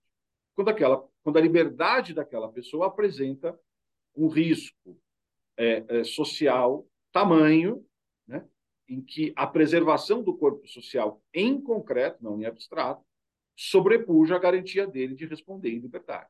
Né? Esta equação foi totalmente distorcida durante a Lava Jato. E o, talvez é, o, o exemplo mais bem acabado seja do ex-presidente Michel Temer mesmo. Né? Já não era presidente, já não tinha caneta, já não tinha po- poder de ordenar despesas e foi preso preventivamente. Professor, eu acho que tem outro exemplo aqui que a gente pode visitar, que foi assim, eu acho que ele é a quintessência do que a gente pode chamar de inovação interpretativa, que foi a prisão do Delcídio. Exato. Eu até tratei dela com Madeira lá no episódio dezessete, quando o Onze Supremos ainda era tudo mato. Ainda tava, o pessoal ainda estava chegando aqui. Mas, basicamente, e aqui me corrija se o senhor tiver com a memória melhor que a minha, se eu tiver, se eu tiver pegando algum fato errado. Delcídio estava conversando com o filho do Cerveró, que estava, no momento, negociando algumas, algum, algumas condições para tirar o pai do país e o pai não delatar. E o Delcídio estava sendo gravado pelo filho do Cerveró. Nessa brincadeira, a... o Cerveró ainda era senador à época. A, a gravação foi remetida ao Janot e o Janot propôs o que, para mim, eu sei muito pouco de penal, então o senhor, o senhor vai me corrigir aqui se eu estiver falando alguma, alguma barbaridade, mas o que existe é crimes inafiançáveis e crimes em, em que a situação não permite a fiança. São dois momentos, são duas situações completamente diferentes. Crimes inafiançáveis são crimes a prioristicamente inafiançáveis por determinação constitucional. E os crimes em que não será concedida a fiança são situações em que o, o agente ou pessoas eh, envolvidas no crime se meteram, que podem prejudicar a instrução processual ou o perigo do, do cara não ser punido, enfim. E por isso a gente determina a inafiança, inafiançabilidade. O Janot foi lá, na peça dele, que foi submetida ao Supremo e chancelada pelo Supremo, e disse que a situação que o, o Delcídio estava... E aí eu não lembro qual foi o crime que ele usou para dizer que era um, primeiro era um crime permanente, né? Para depois que era um crime em que a situação de inafiançabilidade se equiparava a, a, a um crime inafiançável como constitucional, para que assim ele pudesse pedir a prisão preventiva do Delcídio. É um, é um, um, um salto atrás de salto argumentativo. É uma verdadeira Daiane dos Santos do direito. Exato. Ou, como eu gosto de chamar, que eu, eu, eu acho que eu ainda vou criar esse projeto e submeter a algum jornal. The Freestyles Hermeneutics Law, Hermeneutics Law Journal. Para a gente fazer uma avaliação assim, anual das, maior, das maiores barbaridades que já foram feitas com interpretação do direito. Podemos instituir o prêmio Freestyle.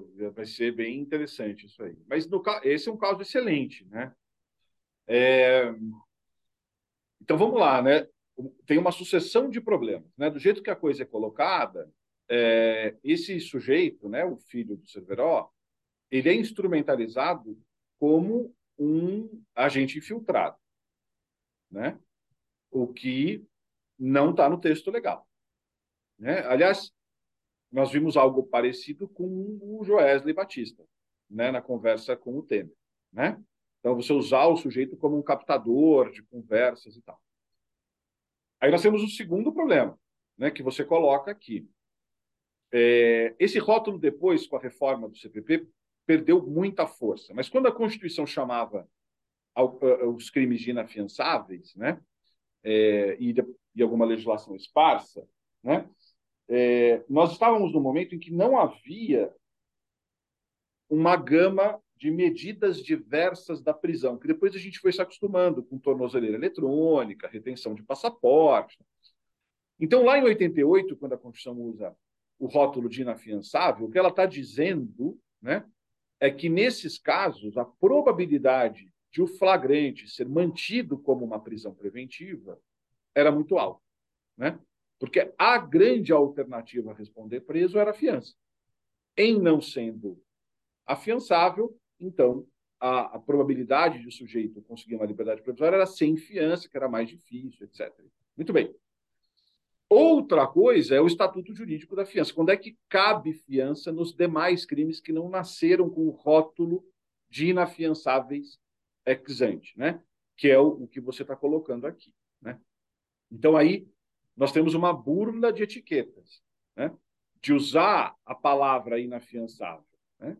Como condição de prisão de, de congressista, não no seu sentido original da Constituição, né? Porém, É, a, a, como aquele limitado pela quantidade de pena, pela regulamentação da fiança é, no Código de Processo Penal. E um terceiro nível, né, que era considerar é, como permanente, né, crime de corrupção, etcétera, que rarissimamente é o caso, né? É, crime permanente é aquele crime em que há uma conduta é, renovada no tempo, né? É, seja pela manutenção da ação, seja pela não desistência da, da conduta, com continuada exposição ao bem jurídico, né? Então, a extorsão mediante sequestro, cárcere privado, é, as, os crimes de associação criminosa são os exemplos é, óbvios é, dessa permanência, né? É muito, muito difícil, se não impossível, pensar um caso de corrupção como crime permanente. Como crime continuado é outra história. Então, sim, você tem total razão de que foram diversos saltos hermenêuticos para forçar uma prisão de parlamentar que, pelo desenho constitucional e legal, não seria possível. Professor, dando continuidade, agora a gente vai... Eu acho que a gente já visitou aqui o, o tópico das prisões preventivas por eventos antigos, né? Ou o senhor quer falar mais algum ponto sobre, esse, sobre essa questão? Não, não. Como a gente tá. tem vários temas para cobrir, podemos seguir. Então, pronto. É, esse daqui também foi ventilado pelo Tushnet e é outro ponto. A, a, a Lava Jato é, é cheia, é cheia de, de, dessas inovações, como a gente está colocando desde o começo. O momento em que se consuma a, o crime de corrupção. Pois é, é. O tema, o tratamento jurisprudencial do crime de corrupção foi sofrendo... É, algumas inflexões importantes, né? Então, nós tivemos lá uma interpretação do caso Collor, né? É, e aí, o, o grande ponto aqui, é, nesse primeiro momento, era a necessidade ou não, para o agente público, né? É, da tal da quebra do dever de ofício, né? Como isso não está no tipo penal próprio de corrupção, né? É, claro, até então, a, a, a doutrina interpretava o trezentos e dezessete junto com o trezentos e trinta e três, ou seja, é, é, em que pese não haver menção à vantagem devida é, no trezentos e trinta e três, no trezentos e dezessete tinha, e esses tipos eram interpretados como cara e coroa da mesma moeda. No mensalão, essa interpretação foi alterada, né? É, e dali para frente, né?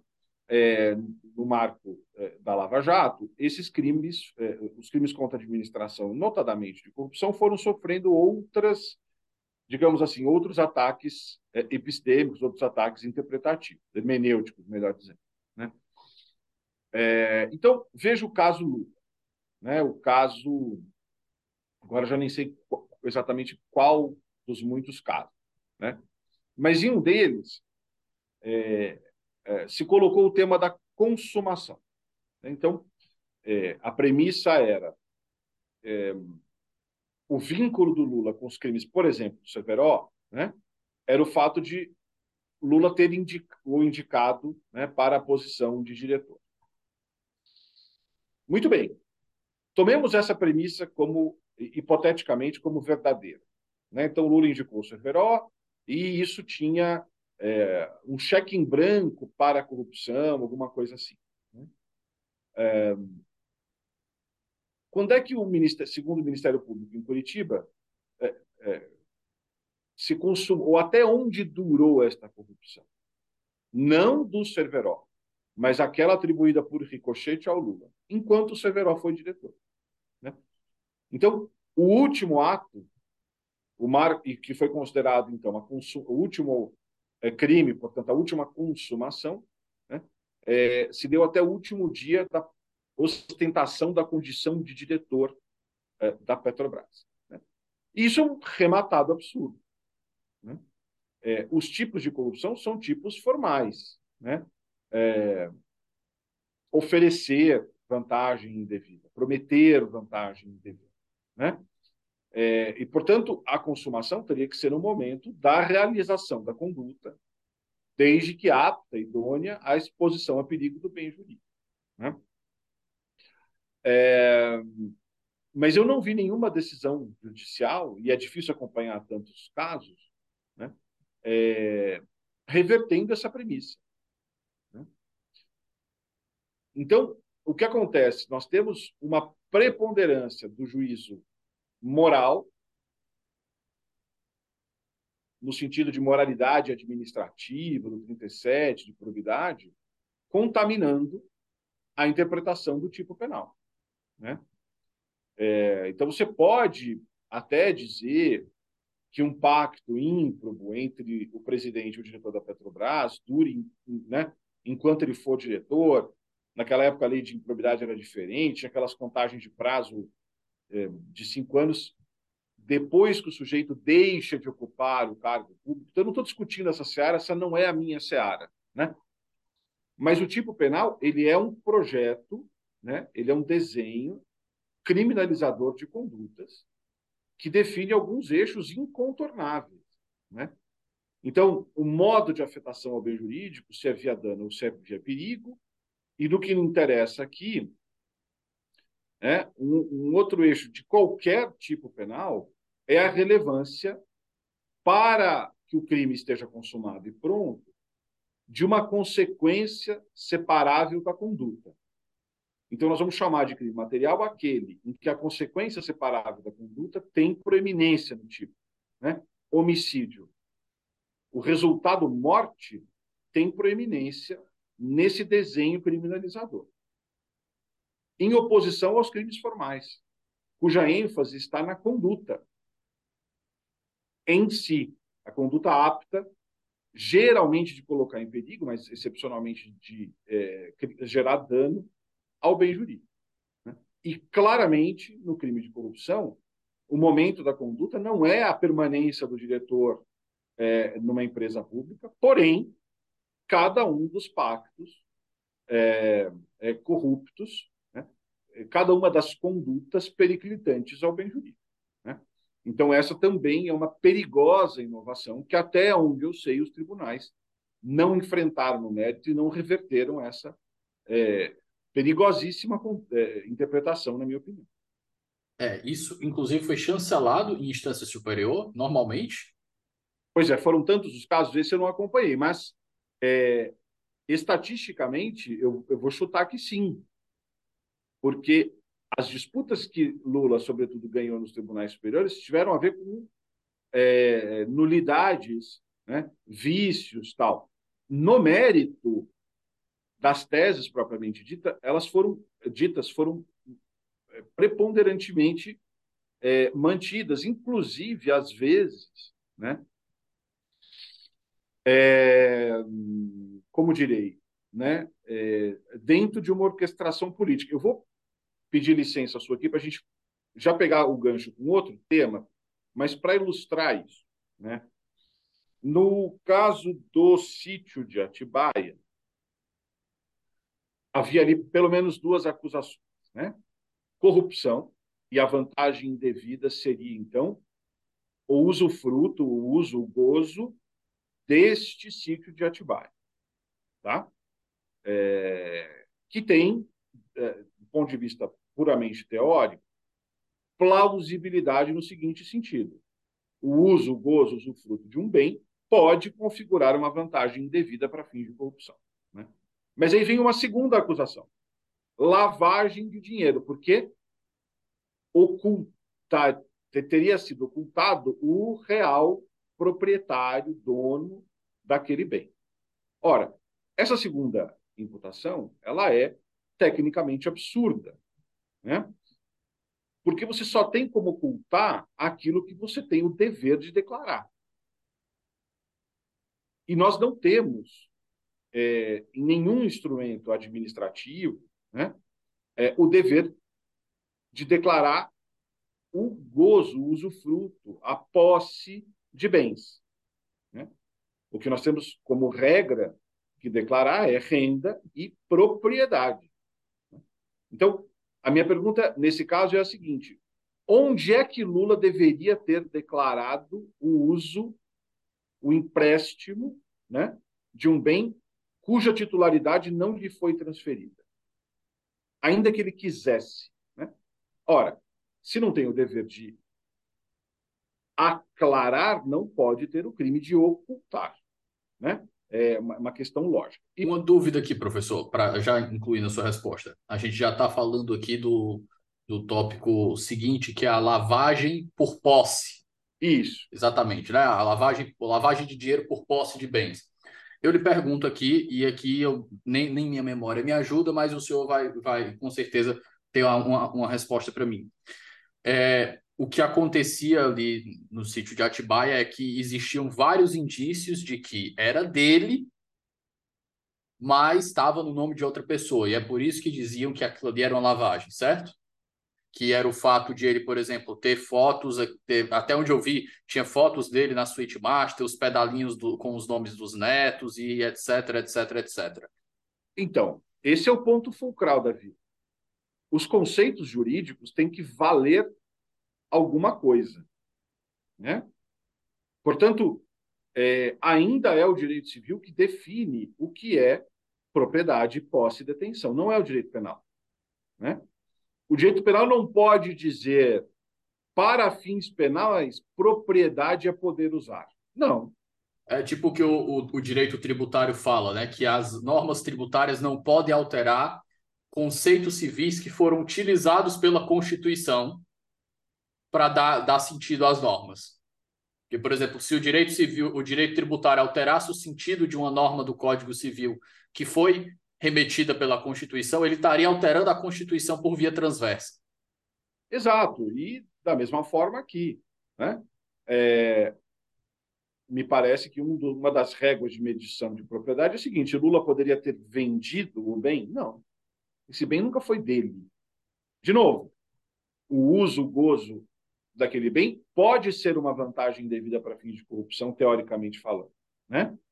Mas aquilo não transfere propriedade, né? Ninguém poderia cobrar I P T U do Lula, certo? O I P T U é do proprietário. E a, o, o conceito de propriedade é dado pelo direito privado, né? Então, esse tópico já é um tópico a ser apontado dentro dessas inovações lavajatistas. Agora, houve um rumor, Davi, e aqui eu vou insistir que é um rumor, tá? É, de que quando esse caso chegou no S T J, né, o, o relator ministro Félix Fischer negou, né, improveu o uh, recurso especial monocraticamente. Então, manteve a decisão in toto dada pelo T R F quatro. Houve um agravo, isso foi colegializado, e o ministro Félix Fischer, aspas, volta atrás, né? É, e redimensiona as penas, né? Diminui as penas é, do Lula. O rumor à época é que os outros ministros do S T J teriam, é, daquela é, turma, né, teriam dado o seguinte recado para o Fischer, que é: olha, esta tese de lavagem está errada, né? É, nós vamos absolver. E o senhor vai ficar vencido. Então, teria havido um acordo de cavalheiros, de novo, gente, teria havido rumor, que eu ouvi de uma jornalista muito séria e qualificada, mas é rumor, de que se você olhar o tempo da pena da lavagem, imposta pelo T R F quatro, bate mais ou menos com o desconto das penas que foi dado é, no conjunto da obra. Ou seja, fizeram uma conta de chegada. Vamos manter a unidade do tribunal, vamos dar uma decisão unânime, né? É... Mas, ó, nem para mim, nem para você. Eu não vou absolver da lavagem. O senhor, então, como relator, é... faz ali o redimensionamento da pena e nós chegamos no mesmo lugar, tá? É... E esse rumor, se verdadeiro for, né, também tem as suas implicações, né? Então, essa, essa, é, esse, por que que o tribunal estaria tão preocupado em votar sempre unanimemente, né? E me parece que é um sentido de autoproteção pela grande patrulha de quem quer que ousasse contrariar a Lava Jato, né? É... E também, se verdadeiro for, né, é... tem um aspecto lamentável aqui, que é deix... o tribunal ter deixado... A submissão do tribunal à voz das ruas.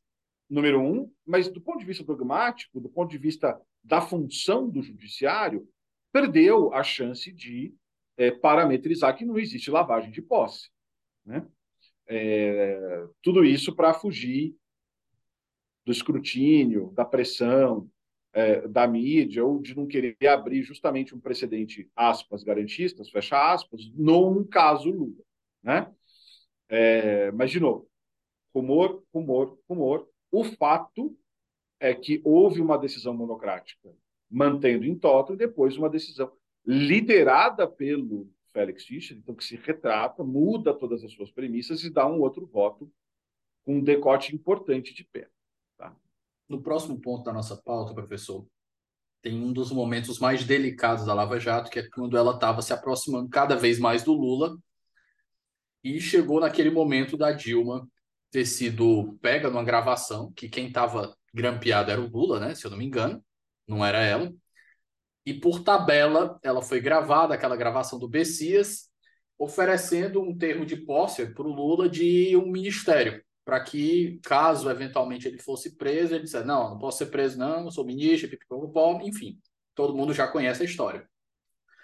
Naquele momento, nós tivemos dois grandes problemas. O primeiro foi que o Moro vazou a conversa, ele correu para vazar a conversa, diga-se de passagem, né? Foi o que os, os, os fatos mostraram. E segundo, é que, do ponto de vista técnico, a ordem de gravação já tinha expirado. Então, vamos esclarecer esses dois pontos aí, os problemas que existiram nessa atuação, professor. Claro, eu acho que este episódio, Davi, talvez seja dos episódios objetivamente mais aferíveis, né, de abusos da Lava Jato. Professor, claro. O senhor me permita só uma pequena digressão para os nossos ouvintes aqui. Porque eu sempre vou ter um ouvinte que vai achar, ah, Davi, tu só fala mal da Lava Jato. Eu, pessoal, aqui a gente trabalha um pouco na veia do jornal, né? Quando as coisas acontecem na normalidade, é o que a gente espera que elas aconteçam. Então, aconteceu na normalidade, a gente não precisa noticiar. Parabéns para quem trabalhou legal, pra, parabéns para quem não furou a lei. Mas para quem cometeu violações ao Estado de Direito, eu sinto muito, mas é nosso trabalho aqui descer a lenha. Mas feito esse, esse disclaimer, por favor, professor. E eu vou pegar uma carona nesse disclaimer, sabe, Davi? As pessoas falam, ah, o Lula roubou, o Lula ladrão, o Lula é corrupto. A primeira resposta que eu dou para essas pessoas é o modus operandi da Lava Jato nos tirou a possibilidade de saber se isso aconteceu ou não. Se tivessem seguido a lei, talvez essa convicção, né, das pessoas tivesse se mostrado verdadeira, né? Uma... É, mas enfim, diga. Uma tréplica, uma tréplica, uma tréplica acrescida à sua carona, professor. É o que eu sempre falo. Pessoal, a gente também não pode deixar o direito monopolizar as conversas. Eu disse, eu, você quer achar que o Lula não é inocente? Beleza. Eu também não acho. Do ponto de vista jurídico, entretanto, todavia, contudo, eu não posso falar isso. Não posso, não posso, objetivamente, eu não posso falar que o Lula é uma pessoa condenada, que, que o Lula é, é, é criminoso. Aí fica um lado dizendo que, quando as pessoas, o, o que me incomoda é justamente o duplo padrão, né? A falta de coerência. A pessoa vai criticar, por exemplo, quem criticava o Bolsonaro dizia, ah, o Bolsonaro é bandido, blá, blá, blá, seu bicho. Bolsonaro hoje é tão inocente quanto o Lula. Então, o que você está fazendo aqui é um julgamento do ponto de vista político. E é justo isso. Nós somos cidadãos, a gente, o direito ele não pode colonizar as conversas do nosso dia a dia. Isso não é justo. Concordo plenamente. Mas da mesma forma que você aplica o seu padrão, você tem que entender que as outras pessoas que estão fazendo essa mesma, essa mesma qualificação, elas têm que aplicar também. Então a galera que ia criticar o Lula, ah, o Lula é bandido, meu bicho, o Lula tem o mesmo status de, de, de liberdade, de, de, de culpabilidade que o Bolsonaro tem. Então, se você está criticando o Lula do ponto de vista político, você aceita, por exemplo, o pessoal que está criticando, chamando o Bolsonaro de genocida. Tem a, mesma validade, tem a mesma validade o, os dois argumentos. São argumentos políticos. Concordo. Mas, enfim, voltando das nossas triplas digressões aqui, professor. Qual era o ponto mesmo? A gente estava falando das, da, do vazamento da, ah, da, do, dos áudios do Bessias.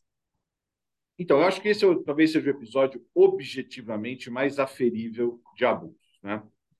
Então, vamos lembrar. É, num dado dia... não sei qual é, a ordem judicial de interceptação do Lula já estava expirada. Portanto, a lei é objetiva. Tudo quanto captado depois disso tinha que ser descartado. Inclusive, há um tipo penal para divulgação de conversas ilegalmente obtidas. Inclusive, acho que foi a primeira vez que o Lula, que o Moro se desculpou publicamente por ter feito, cometido um erro, né? É, porque tomou uma bronca, é, agora, se a memória não me falha, do Teori, ou, enfim, né? E aí ele pediu excusas ao tribunal, né? É, do ponto de vista puramente de tipicidade objetiva, né? Então, temos que analisar todos os outros requisitos do crime, mas do ponto de vista da, de, da tipicidade objetiva, esse é um fato típico. Né, houve a prática de um fato típico de vazamento ilegal, né, de interceptação telefônica. Mas vamos lá. No mesmo dia, este áudio é captado, produzido, inserido no sistema de justiça, né, no processamento eletrônico, e divulgado no mesmo dia. Nunca antes na história desse país, né, para usar um bordão do agora presidente eleito Lula, houve uma captação, upload e divulgação tão célere de uma interceptação telefônica, que era sabida desde o início como ilegal.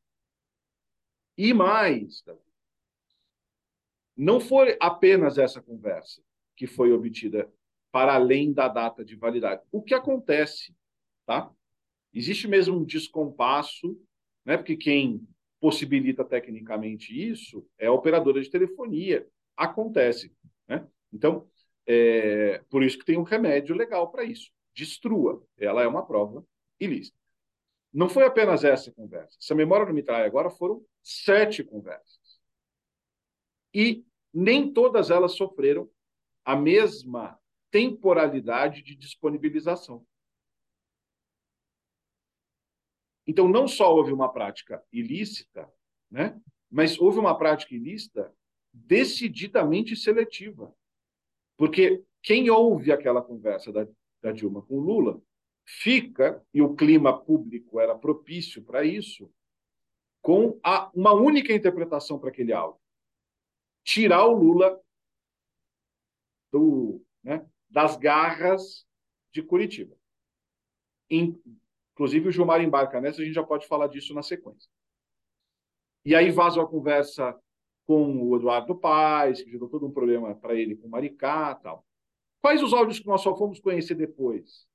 Em que o Lula conversa com outros interlocutores, dizendo que ele não queria assumir o ministério, de que aquilo era uma pressão para salvar politicamente o governo da Dilma, porque ela era particularmente inábil, né, na sua relação com o Congresso, etcétera e tal. Mas que ele entendia que não era muito complicado ter é, dois... É, é, meio aquela história dos dois papas, né?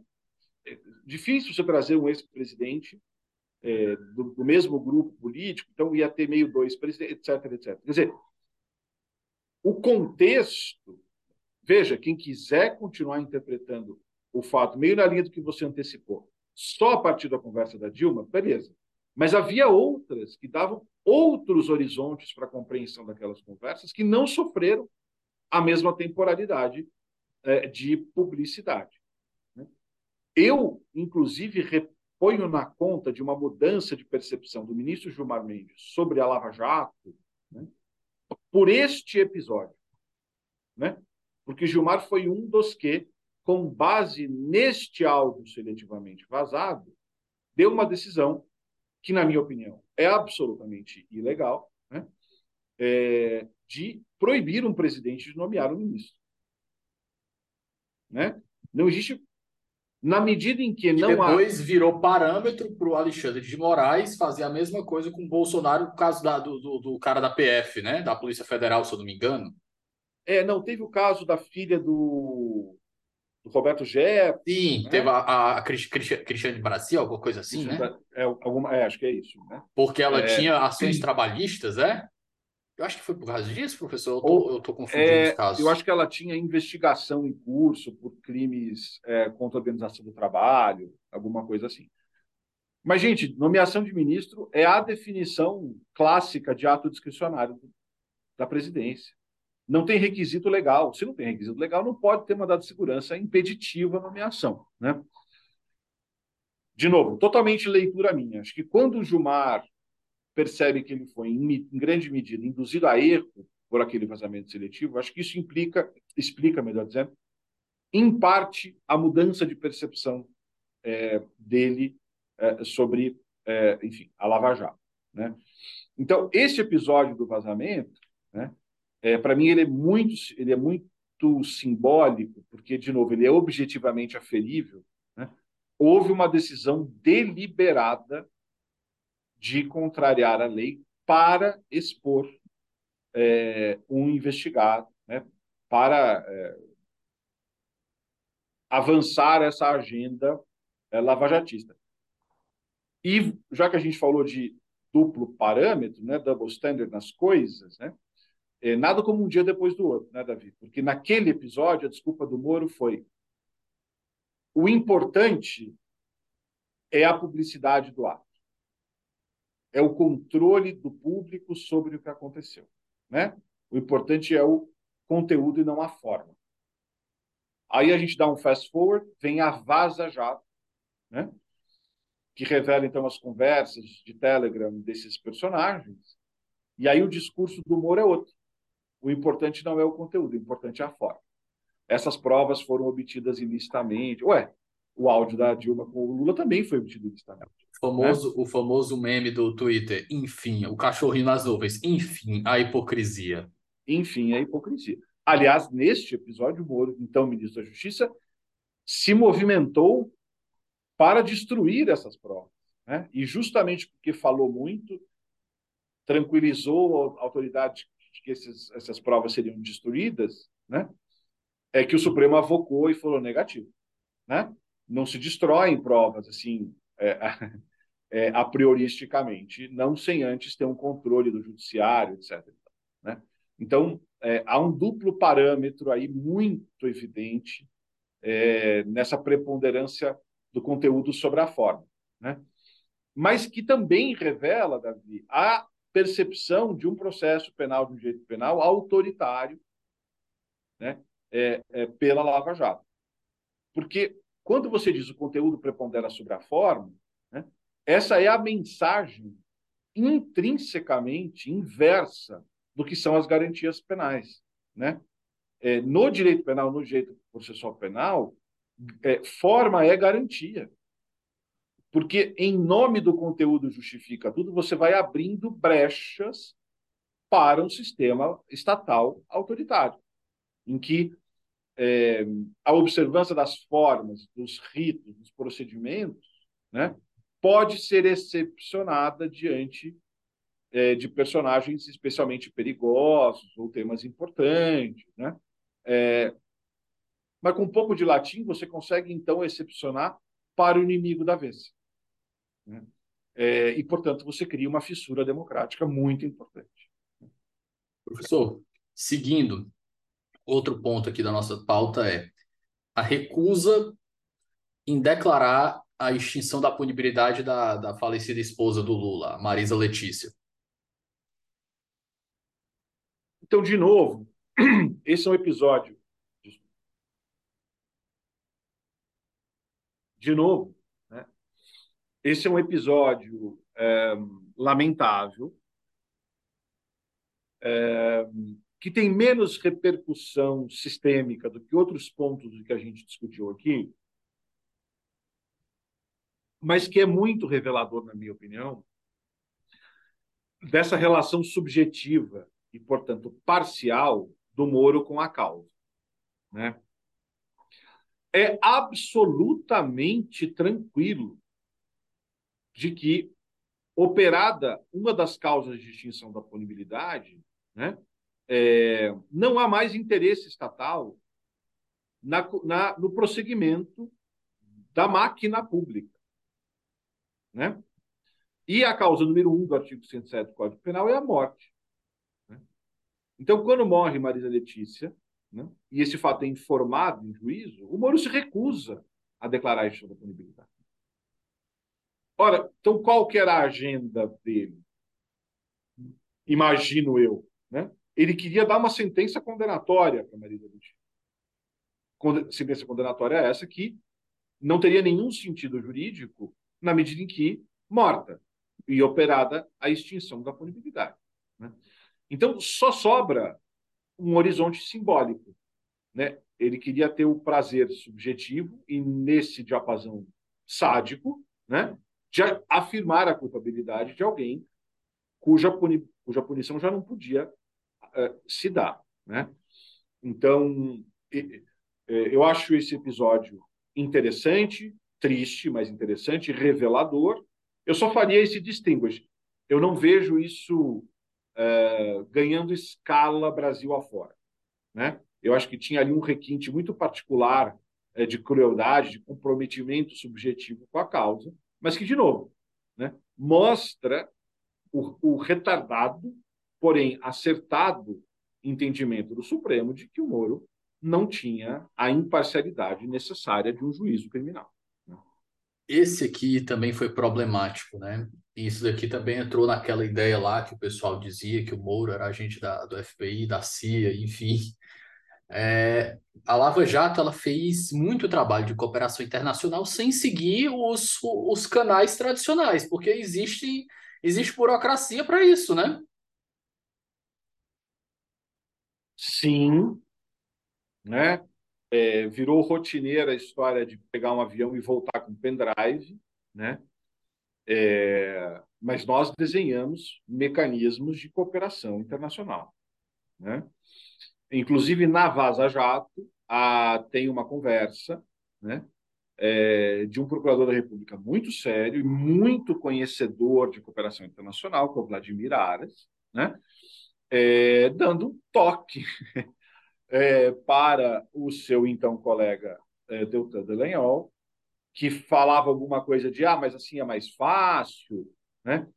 E tinha essa coisa de manter o sigilo, o controle das informações, né?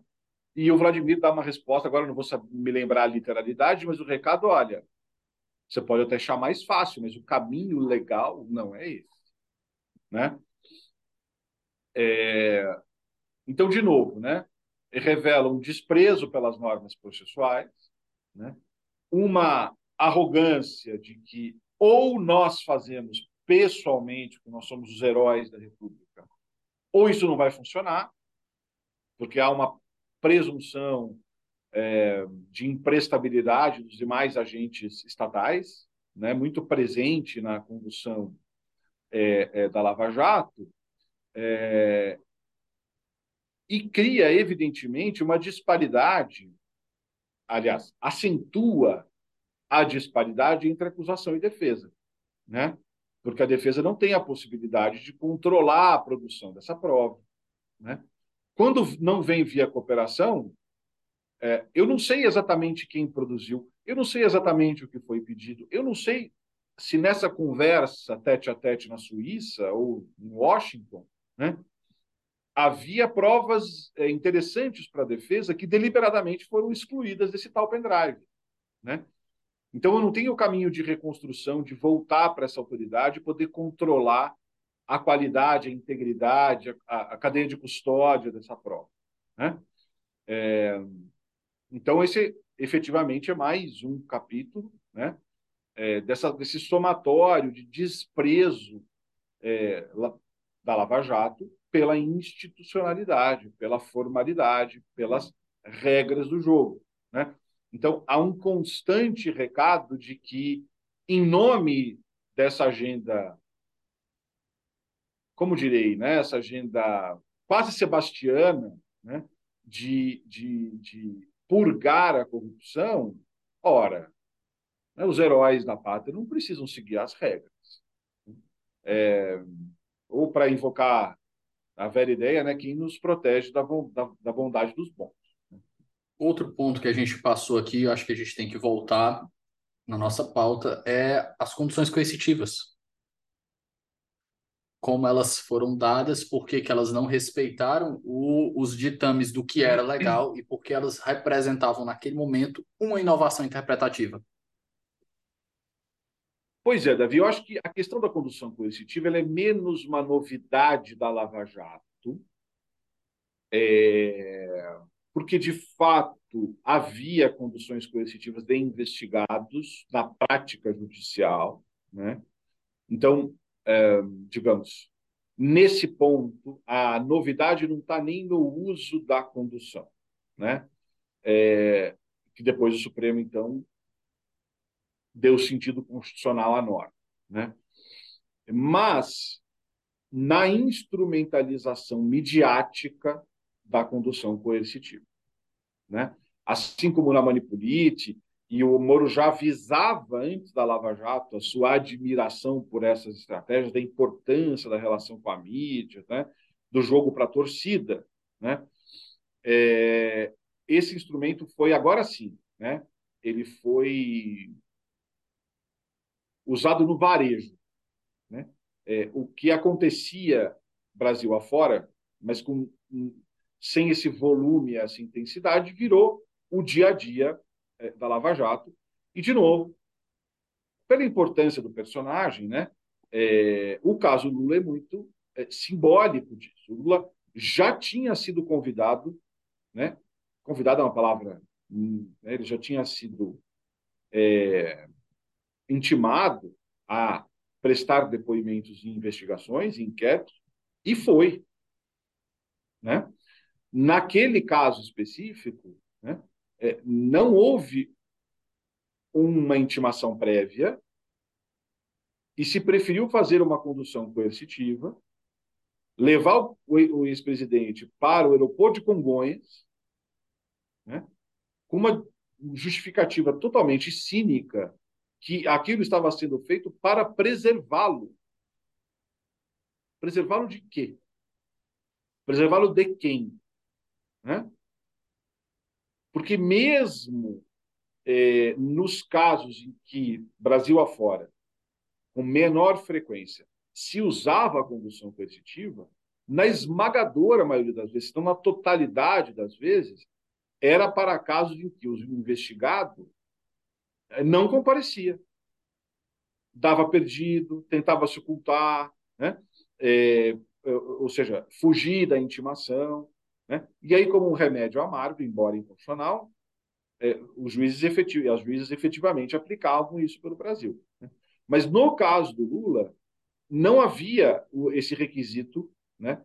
Eh, quando comparado a outras decisões congêneres, né, daquele momento, que era ter se furtado ao, ao, a, a, a então entendida obrigação de comparecer perante a autoridade, né? É, assim como é inexplicável essa coisa de ter levado para o aeroporto de Congonhas, né? É, então, fica ali a suspeita de que é, ali teria maior visibilidade, maior exploração midiática, maior acesso, né, é, dos meios de comunicação do que seria é, na Polícia Federal, né? É, o lado bom disso é que isso forçou o Supremo a fazer uma interpretação constitucional é, da regra, da velha regra, né? Porque é sempre importante o ouvinte lembrar isso, né? O Código de Processo Penal é de mil novecentos e quarenta e um. Ele é da era Vargas, né? E ele foi sofrendo entulho da ditadura. Entulho da ditadura. É... Ele foi sofrendo diversas alterações, né? Com sentido adaptativo à Constituição, etcétera e tal. mas diversas normas permaneceram dormindo ali, né? Uma delas é a da condução coercitiva, né? Que foi, portanto, produzida num momento, né, em que o interrogatório não era considerado um direito de defesa, um exercício de defesa é, do investigado, né? Então, é, a única coisa boa disso é que forçou o Supremo a, a falar, realmente, hoje, né, e vejam, é, até o rito, os, os ritos processuais, o rito ordinário, por exemplo, jogou interrogatório para o último ato da instrução, né? Reforçando essa percepção de que ele é um momento defensivo, né? É, antes era o primeiro ato. Ora, como é que o, o réu vai reagir à prova que foi produzida se ela ainda não foi produzida, né? Então, o legislador joga o interrogatório para o último ato, porque aí a prova de acusação já foi toda, é, ou primordialmente, já foi produzida, e agora o réu pode se defender daquilo que a instrução é, é, levantou, né? É, então, ora, entendido o interrogatório como é, uma escolha, né, de defesa ou não, né, ele pode optar pelo silêncio, e aí qual que é o sentido de você conduzir coercitivamente alguém para uma delegacia de polícia, quando esse alguém poderá chegar lá e falar assim, vou exercer o meu direito constitucional ao silêncio, né? É, aí o sentido da condução é só pelo ato, é só pela publicidade, é só pelo exercício é, de poder e, portanto, autoritário, né? Então, o, o saldo positivo foi o Supremo botar um, uma interpretação final nesse tema, né? Que, o, o ponto é que o Supremo só disse que isso era demais, né? Tinha, tinha outras coisas que eram demais, mas eles foram draw the line, né? Eles passaram a risca só aí. É, era... Como a repercussão prática era baixa, né, Davi? Porque o Supremo não falou, quando houver condição coercitiva, a prova é ilícita, né? Ele só falou, olha, não pode condição coercitiva. Ou seja, como não tinha o alcance... Isso depois de, de ter uma dezena, né? Mas como não tinha o alcance de curto prazo, aspas, aspas, aspas, ou melar a Lava Jato, então não, foi um pouco mais confortável dar essa decisão, né? Professor, penótipo, penúltimo ponto do nosso, do nosso, da nossa conversa aqui é justamente essa relação que o julgamento teve com a mídia e a, a, a, o tamanho que a, a imprensa deu a, ao caso. Inclusive, tem até um, um documentário Netflix muito bom sobre casos assim, que é Condenados pela Mídia, né? Mostrando o impacto que a mídia dá e as, a, voz das, a famosa voz das ruas traz para casos desse porte, né? Sim, é, Davi, isso tem um sentido muito particular, né? É, nos sistemas em que você tem uma preponderância do júri, né? Porque, naturalmente, quando há um julgamento pela mídia muito forte, né? É, é muito difícil você esperar neutralidade, imparcialidade, distância do jurado. O jurado, é, além de consumir a mídia, ele não tem a formação técnica, por definição, porque ele é leigo, né, para separar uma coisa da outra, né? Inclusive, a, se não me engano, a tese de doutorado da, da desembargadora Simone Schreiber é justamente é, sobre isso, né? O julgamento é, é, é pela mídia, né? É, isso tem menos força, na, em tese, na tradição de civil law, porque o julgamento agora não é pelos pares, né? Mas é por um juízo, um juízo, uma juíza togado, com formação técnica, que tem o dever de fundamentar, etcétera e tal, né? Mas, é, e acho que, inclusive, o tempo político que a gente vive hoje, né? Agora, é, no feriado agora aí de quinze de novembro, circularam é, alguns vídeos de ministros do Supremo sendo admoestados publicamente em Nova York e tal. Então, isso é, é, e lá atrás era um pouco, talvez, menos violento, mas igualmente virulento, né? É, e aqui é preciso que os formadores de opinião façam meia-culpa, né? Todo mundo cobra meia-culpa do Lula, do P T, e estão certos em cobrar mesmo, mas é muito importante, e eu acho que implicitamente isso, tá, isso aconteceu, né? Então, quando o William Bonner abre o debate, agora não sei se era debate ou entrevista com o Lula, dizendo, né, o senhor está quite com a justiça e tal, né? É... Acho que a grande lição dessa coisa do julgamento pela mídia é... Ele abriu a não... entrevista e reiterou no debate quando o Bolsonaro usou aquilo como argumento. Isso, foi isso, perfeito, isso mesmo. Né? É... Que nós tentemos levar como lição disso, né? É...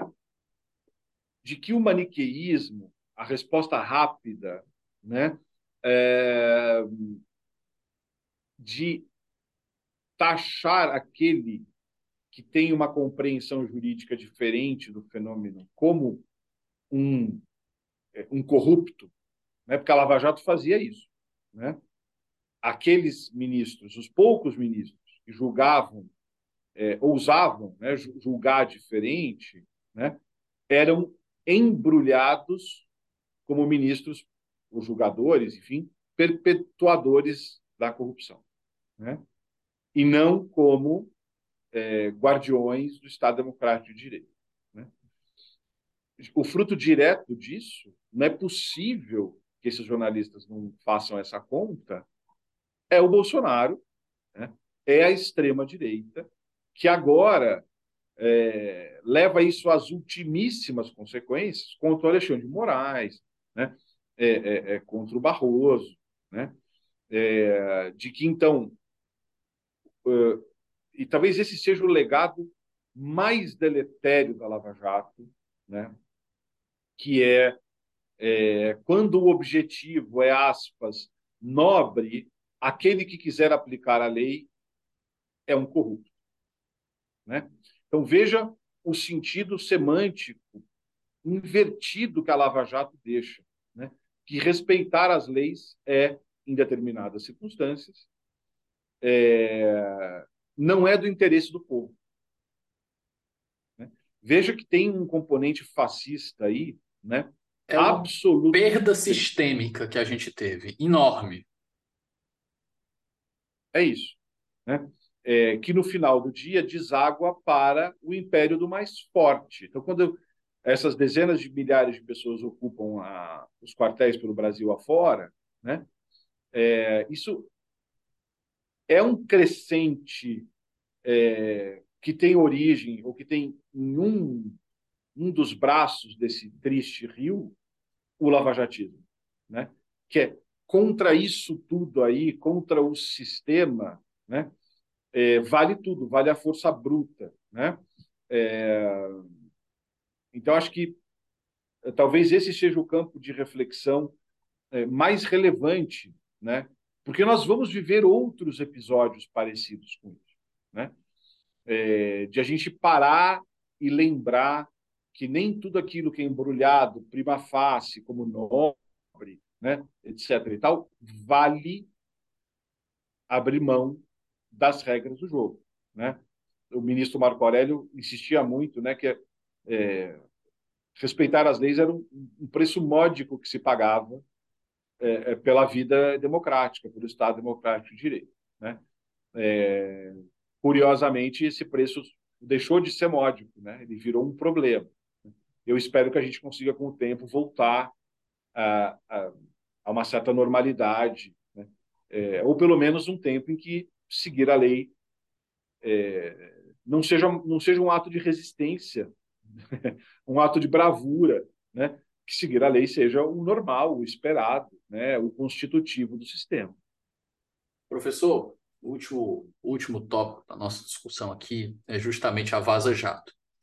Mas dentro da Vaza Jato tem um tópico que eu quero entrar que é bem específico, e esse aqui, todo mundo que já me acompanha sabe que é, não tem... Eu, eu tenho... Nutro, nutro pouca... Nutro pouca pouca simpatia pelo Partido dos Trabalhadores, mas eu não faço falsos paralelos com o que estava acontecendo nos últimos quatro anos.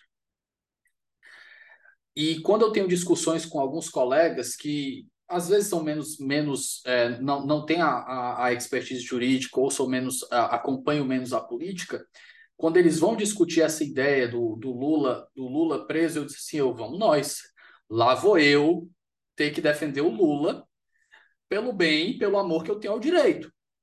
E aí eles vão dizer, ah, o Lula foi inocentado por causa que os crimes dele, ele, um amigo meu até veio me dizer, ele, Davi, imagina se tu mata um cara no estado tal, e no final eles anulam o teu processo porque era para tu ter sido processado em outro estado. Eu olhei assim, eu... eu... Então, não foi isso que aconteceu. Ah, o que... E aqui o senhor me corrija, professor, se eu peguei os fatos errados na cronologia com o Fachin. Quando a Vaza Jato surgiu, o Fachin entrou naquela de vão-se os anéis e ficam os dedos. O que aconteceu foi... Estava tudo acabado porque a Vaza Jato mostrou imparcialidade do julgador e do Ministério Público, que são dois órgãos que devem ser imparciais. O Ministério não tem, o Ministério Público não deve ter lado. Ministério Público é órgão de acusação, o Ministério Público é o fiscal da ordem. Então o Fachin, sabendo que aquilo ali ia dar errado, fez o quê? Ah, vamos entregar, vamos entregar o bagre grande e vamos ficar com o que a gente construiu até agora para não desmanchar a Lava Jato. Aliás, o Fachin honrou até onde pôde o legado do Teori na Lava Jato. Isso é fato. É indiscutível. Então, o que, é que ele fez? Ó, disse que o do Lula ali tava, foi... Antes, antes do julgamento do, do, do, do Lula, saber se o Lula tinha sido... É, vítima de um julgador, de um julgador parcial para que pudesse anular todas as condenações dele. Ele disse, ele, ó, não, o que aconteceu com o Lula aqui foi que ele foi julgado em Curitiba, não era para ele ter sido julgado em Curitiba. Logo, o julgamento dele tem que ser remetido para outra vara e começar do começo. E ele foi na esperança de que isso ali fizesse perder o objeto do habeas corpus, eu acho que era o habeas corpus, se eu, se eu não estiver errado, professor, que o, o, acho que foi o Zaninho, acho que foi o advogado do Lula, disse, não, ó, o Moro aqui é parcial e a Vaza Jato mostra isso. Só que o Gilmar foi lá e não, perdeu o objeto não, a gente vai julgar. E foram dois objetos diferentes que deram o Lula o status de inocente novamente. Olha, Davi, esse é um imbróglio... É... muito curioso, né? Acho que o Supremo, inclusive, errou. É... Mas vamos lá. Tardiamente, então, com isso a gente faz um fecho, né? A primeira conversa nossa aqui foi sobre competência universal. Tardiamente, pós-Vaza Jato, né? O Supremo foi dando um sentido, foi recobrando o sentido de juiz natural, né? E para aqueles casos muito distantes da Petrobras, foi é, paulatinamente declarando a incompetência. Né? Depois que isso se consolidou no Supremo, né, ele, mudando a sua opinião original naquele habeas corpus, falou, olha, é o seguinte, eu perdi a discussão de competência, a jurisprudência se formou de outro jeito, então não tem por que eu tratar o Lula diferente do que nós estamos decidindo em outros casos. Né? É... E aí ele declara incompetência mantidos os atos é, decisórios. Aliás, anulando os decisórios e mantendo os instrutórios, alguma coisa assim. Né? Então, ele manteve a rigidez de algumas coisas. Tá? É, com isso, ele declara a perda de objeto dos outros habeas também discutiam de alguma forma aquele caso. Um deles era o da parcialidade que estava com o julgamento iniciado na turma. Né? É, então, de maneira objetiva, gente, é, a decisão do Fachin sobre competência teve impacto zero na vida do Lula. Porque a decisão posterior de parcialidade do Moro é, derrubou todas as outras. Essa, sim, derrubou todas as demais. Né? Uma pergunta de, um, de um, uma pessoa meio leiga em penal, hum. professor. Quando o Gilmar, depois da decisão do Fachin, depois que a decisão do Fachin tinha sido dada, prosseguiu a, ao julgamento do habeas corpus, ainda havia objeto? Isso aí foi um jogo duro, foi um desrespeito, ou realmente, processualmente falando, aquilo ali poderia ter acontecido? Então, Davi, objeto havia. Objeto havia. O ministro Fachin, na minha modesta opinião, errou ao declarar a perda do objeto. Tá? Por quê? A decisão de parcialidade tem um impacto jurídico muito mais abrangente do que a decisão de incompetência.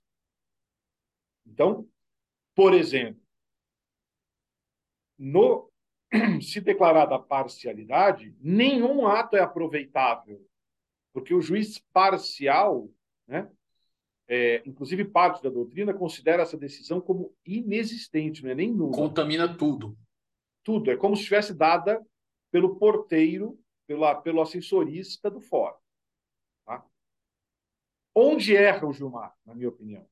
Né? É, errado ou não, a decisão do Fachin estava rígida.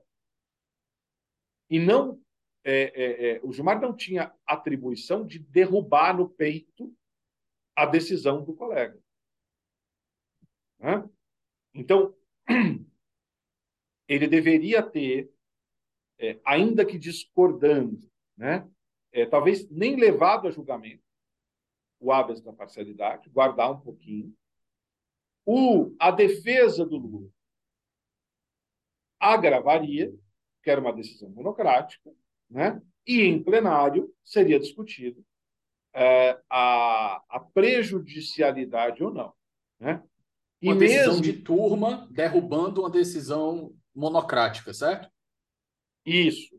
Que por uma pedalada regimental, o Fachin devolveu, que ele tinha mandado, era do pleno, ele tinha mandado para a turma, aí, sem nenhum motivo, ele devolve para o pleno e decide monocraticamente. Né? Mas ainda que fosse turma contra turma, Davi, o, é, é, o, na medida em que não há uma relação de hierarquia entre esses dois habeas, né? O fato de ser do pleno não torna ele hierarquicamente superior a um outro que está paralelamente correndo na turma. Né? É... Na prática, o que o Gilmar fez foi... É... Ele conferiu a este habeas da parcialidade um efeito de recurso, né? Ou de é, preponderância hierárquica sobre o outro habeas. Na minha opinião, está completamente errado. Né? A decisão do Fachin estava rígida, ainda que o Gilmar discordasse da perda de objeto. Qual o caminho para discutir isso? Via agravo. E mesmo os lavajatistas... E com iniciativa do advogado Lula, não do por advogado. Iniciativa própria do, do Gilmar. Exatamente. Né? Então, acabou que se criou esse embrônio todo, né? Acabou preponderando a decisão é, de, de, de, de parcialidade, mas, para mim, o mais correto teria sido um agravo para o pleno. E aí, mesmo os lavajatistas, é, se julgasse sem o fígado, né, teriam que objetivamente reconhecer que uma decisão de competência é menos abrangente que uma decisão de parcialidade e que, portanto, a decisão de incompetência não prejudicava a, a da parcialidade. E aí o habeas do, da segunda turma ia continuar. Né? Esse, essa teria sido a normalidade processual. Né? Então, acho que houve um erro é, importante ali é, de observância das normas do próprio tribunal. Né? E aqui, Davi, eu tento manter uma coerência. Né? É, a força bruta, a força do grito, né? é, ela é incompatível com o Estado Democrático de Direito. Né? É, nós criamos as regras do jogo para isso, né? É, é, é, para que as soluções se encontrem via regra. Tudo que for no grito, tudo que for fora da regra, não importa quem beneficie, né? Tá errada, né? É, a justiça tem a venda nos olhos justamente para que nós decidamos as questões sem olhar o beneficiado individualmente concreto, né? É, então, não é porque a decisão do Gilmar efetivamente, na minha opinião, corrigia um erro histórico, ou seja, não é porque eu concordo com o Gilmar que efetivamente no mérito, no mérito que eu vou aplaudir essa é, pedalada regimental, né? É, justamente porque amanhã serão outros personagens, né?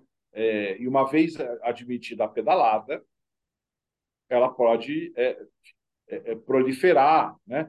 É sempre aquela coisa do o perigo do precedente, né? É exatamente isso, professor. Eu estava conversando com outro professor meu aqui, a gente gravou sobre indevido processo legal. E ele tem, ele é processualista civil e ele segue a, a, a, a linha ali do, do Dierle Nunes, do...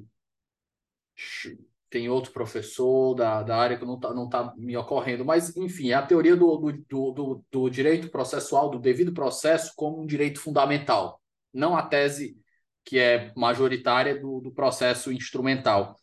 E ele diz, ele, pessoal, quando começaram a abrir as portas lá na Lava Jato e tinha gente aplaudindo, a galera que estava aplaudindo lá na Lava Jato agora está apanhando lá no inquérito das fake news. E a galera que está tá olhando o inquérito da fake news e aplaudindo, apanhou lá na Lava Jato. E isso vai se tornar cíclico. É isso. É isso. É... Eu sou quase um religioso é, da legalidade. A legalidade, às vezes, Davi, a, a observância da legalidade pode gerar decisões marginalmente, mas pode deixar decisões injustas ou incorretas, né? Mas ela... Só que não tem nenhum sistema perfeito. É que nem a democracia. É isso. Não tem nenhum sistema decisório perfeito. Todos vão gerar decisões equivocadas. A grande virtude da legalidade é que ela garante ao máximo que elas não sejam decisões é, orientadas a determinados personagens. Então, você vai, na média, gerar decisões erradas de maneira indistinta, né? Não importa o réu. Eu prefiro conviver com esses pontos fora da curva a a gente passar a admitir tranquilamente que, a depender do cliente, a regra pode mudar, né? Isso é correções a posteriori, né? Não correções ad hoc. E isso é intrinsecamente nocivo ao Estado de Direito e à democracia. Professor, já fazendo um link com essa sua última fala, considerações finais, demais elementos, é, é, observações que o senhor queira fazer aqui sobre a nossa conversa, tangenciem que a gente não, é, não eventualmente martelou. Cara, acho que a gente descobriu, né, vários importantes tópicos, não me ocorre é, nada é, é, de fora, né? É, acho que se eu pudesse fazer uma, uma fala final é, é vamos aprender... É, com os erros, né? É, aprender a conviver com o fato de que, às vezes, uma determinada decisão judicial vai lhe parecer desconfortável, desagradável, porque a curto prazo é, contraria a sua expectativa, né, do que seria uma resposta justa, né? Mas quem sabe aprender que a virtude do sistema está em decidir no mais, o mais possível, porque somos humanos, de maneira homogênea, né? É, e que há um grande perigo de quando nós abrimos mão é, do que deveria ser uma linha de produção quase fordista de decisões, no sentido de que homogêneas, consistentes, previsíveis, é, quando a gente abdica disso em prol de um interesse curto, emotivo, né? Nós estamos erodindo o sistema inteiro, né? Então, que a Lava Jato sirva como um estudo de caso de que não vale a pena abrir mão do sistema não importa a especialidade, a emotividade daquele fenômeno, daquele sujeito particularmente considerado. Perfeito. Professor, seguindo para o nosso bloco aqui final, indicações de leitura sobre o tema, indicações culturais, que provavelmente o senhor já deve ter ventilado esse tema, ou pelo menos parte dele, no seu podcast. A gente já deixa aqui como primeiro tópico, pauta criminal. Para quem gosta de, de direito penal aí em podcasts, tem uma, já tem uma farta, uma farta produção do professor lá. E, professor, a palavra é sua. Rapaz, eu não estava contando com isso não, hein? É, eu vou recomendar aqui, então, só vou retomar direitinho aqui. É... Acho que tem um livro recente sobre as prisões preventivas na Lava Jato. Inclusive, eu acho que, não sei se foi pela Juspod, deixa eu pegar aqui, ó.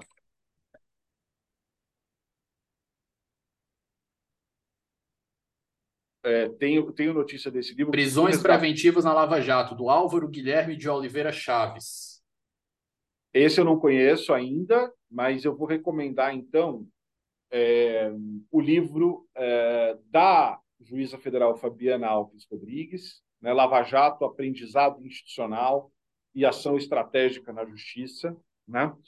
É, eu não fui... É, eu tenho uma aversão tamanha à Lava Jato que eu não consumi é, seriados, né, a respeito disso, né? É, é, e, portanto, as recomendações culturais que eu daria são aquelas que prestigiam... É, eu, então, a que eu vou dar... O devido processo e a legalidade. Isso. Então, o que eu vou recomendar é mil novecentos e oitenta e cinco, né? É, o filme que está disponível... Argentina, na... Argentina, mil novecentos e oitenta e cinco, Netflix. Isso, ou Netflix, ou Amazon, não importa, né? É, sobre o, o processo... É, eu acho que agora o senhor me pegou, acho, não sei se é Netflix, agora... Bom, tudo bem. É, mas que mostra, então, o processo de julgamento... Uma... É, do Prime Video, professor, eu que viajei. Não, tranquilo. É, o julgamento, então, dos militares na Argentina é, pela ditadura, né? É um erro que nós cometemos aqui, acho que parte dessa loucurada toda que a gente vive hoje é porque nós não passamos por um processo efetivo de responsabilização dos agentes da ditadura militar, né? É, e no final do dia nós estamos falando da mesma coisa, né? Que é responsabilizar abusos e manter uh, o Estado de Direito. E o livro, então, se eu tiver que recomendar um livro da Fabiana Alves Rodrigues, porque é um livro que faz uma análise técnica, fria, sobre o processo decisório a partir do olhar de uma juíza, né? É, porque acho que houve outros livros é, importantes, não estou desqualificando, mas ainda embalados, é, enfim, pelas emoções de um lado é, ou de outro. Eu acho que nesse episódio a gente tem que tentar ao máximo manter um, um distanciamento histórico e tentar parametrizar o máximo possível.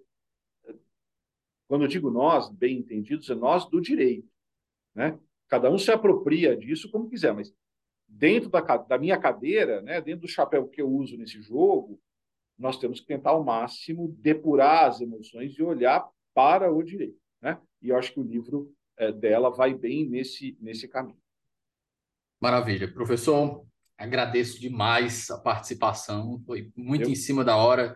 Agradeço o senhor ter aceitado aqui para a gente poder fe- ter feito essa conversa bem completa, com duas abordagens diferentes para um tema que realmente merece essa atenção. E, a, e, a, e uma análise do ponto de vista criterioso, técnico, tudo que a gente tentou fazer aqui.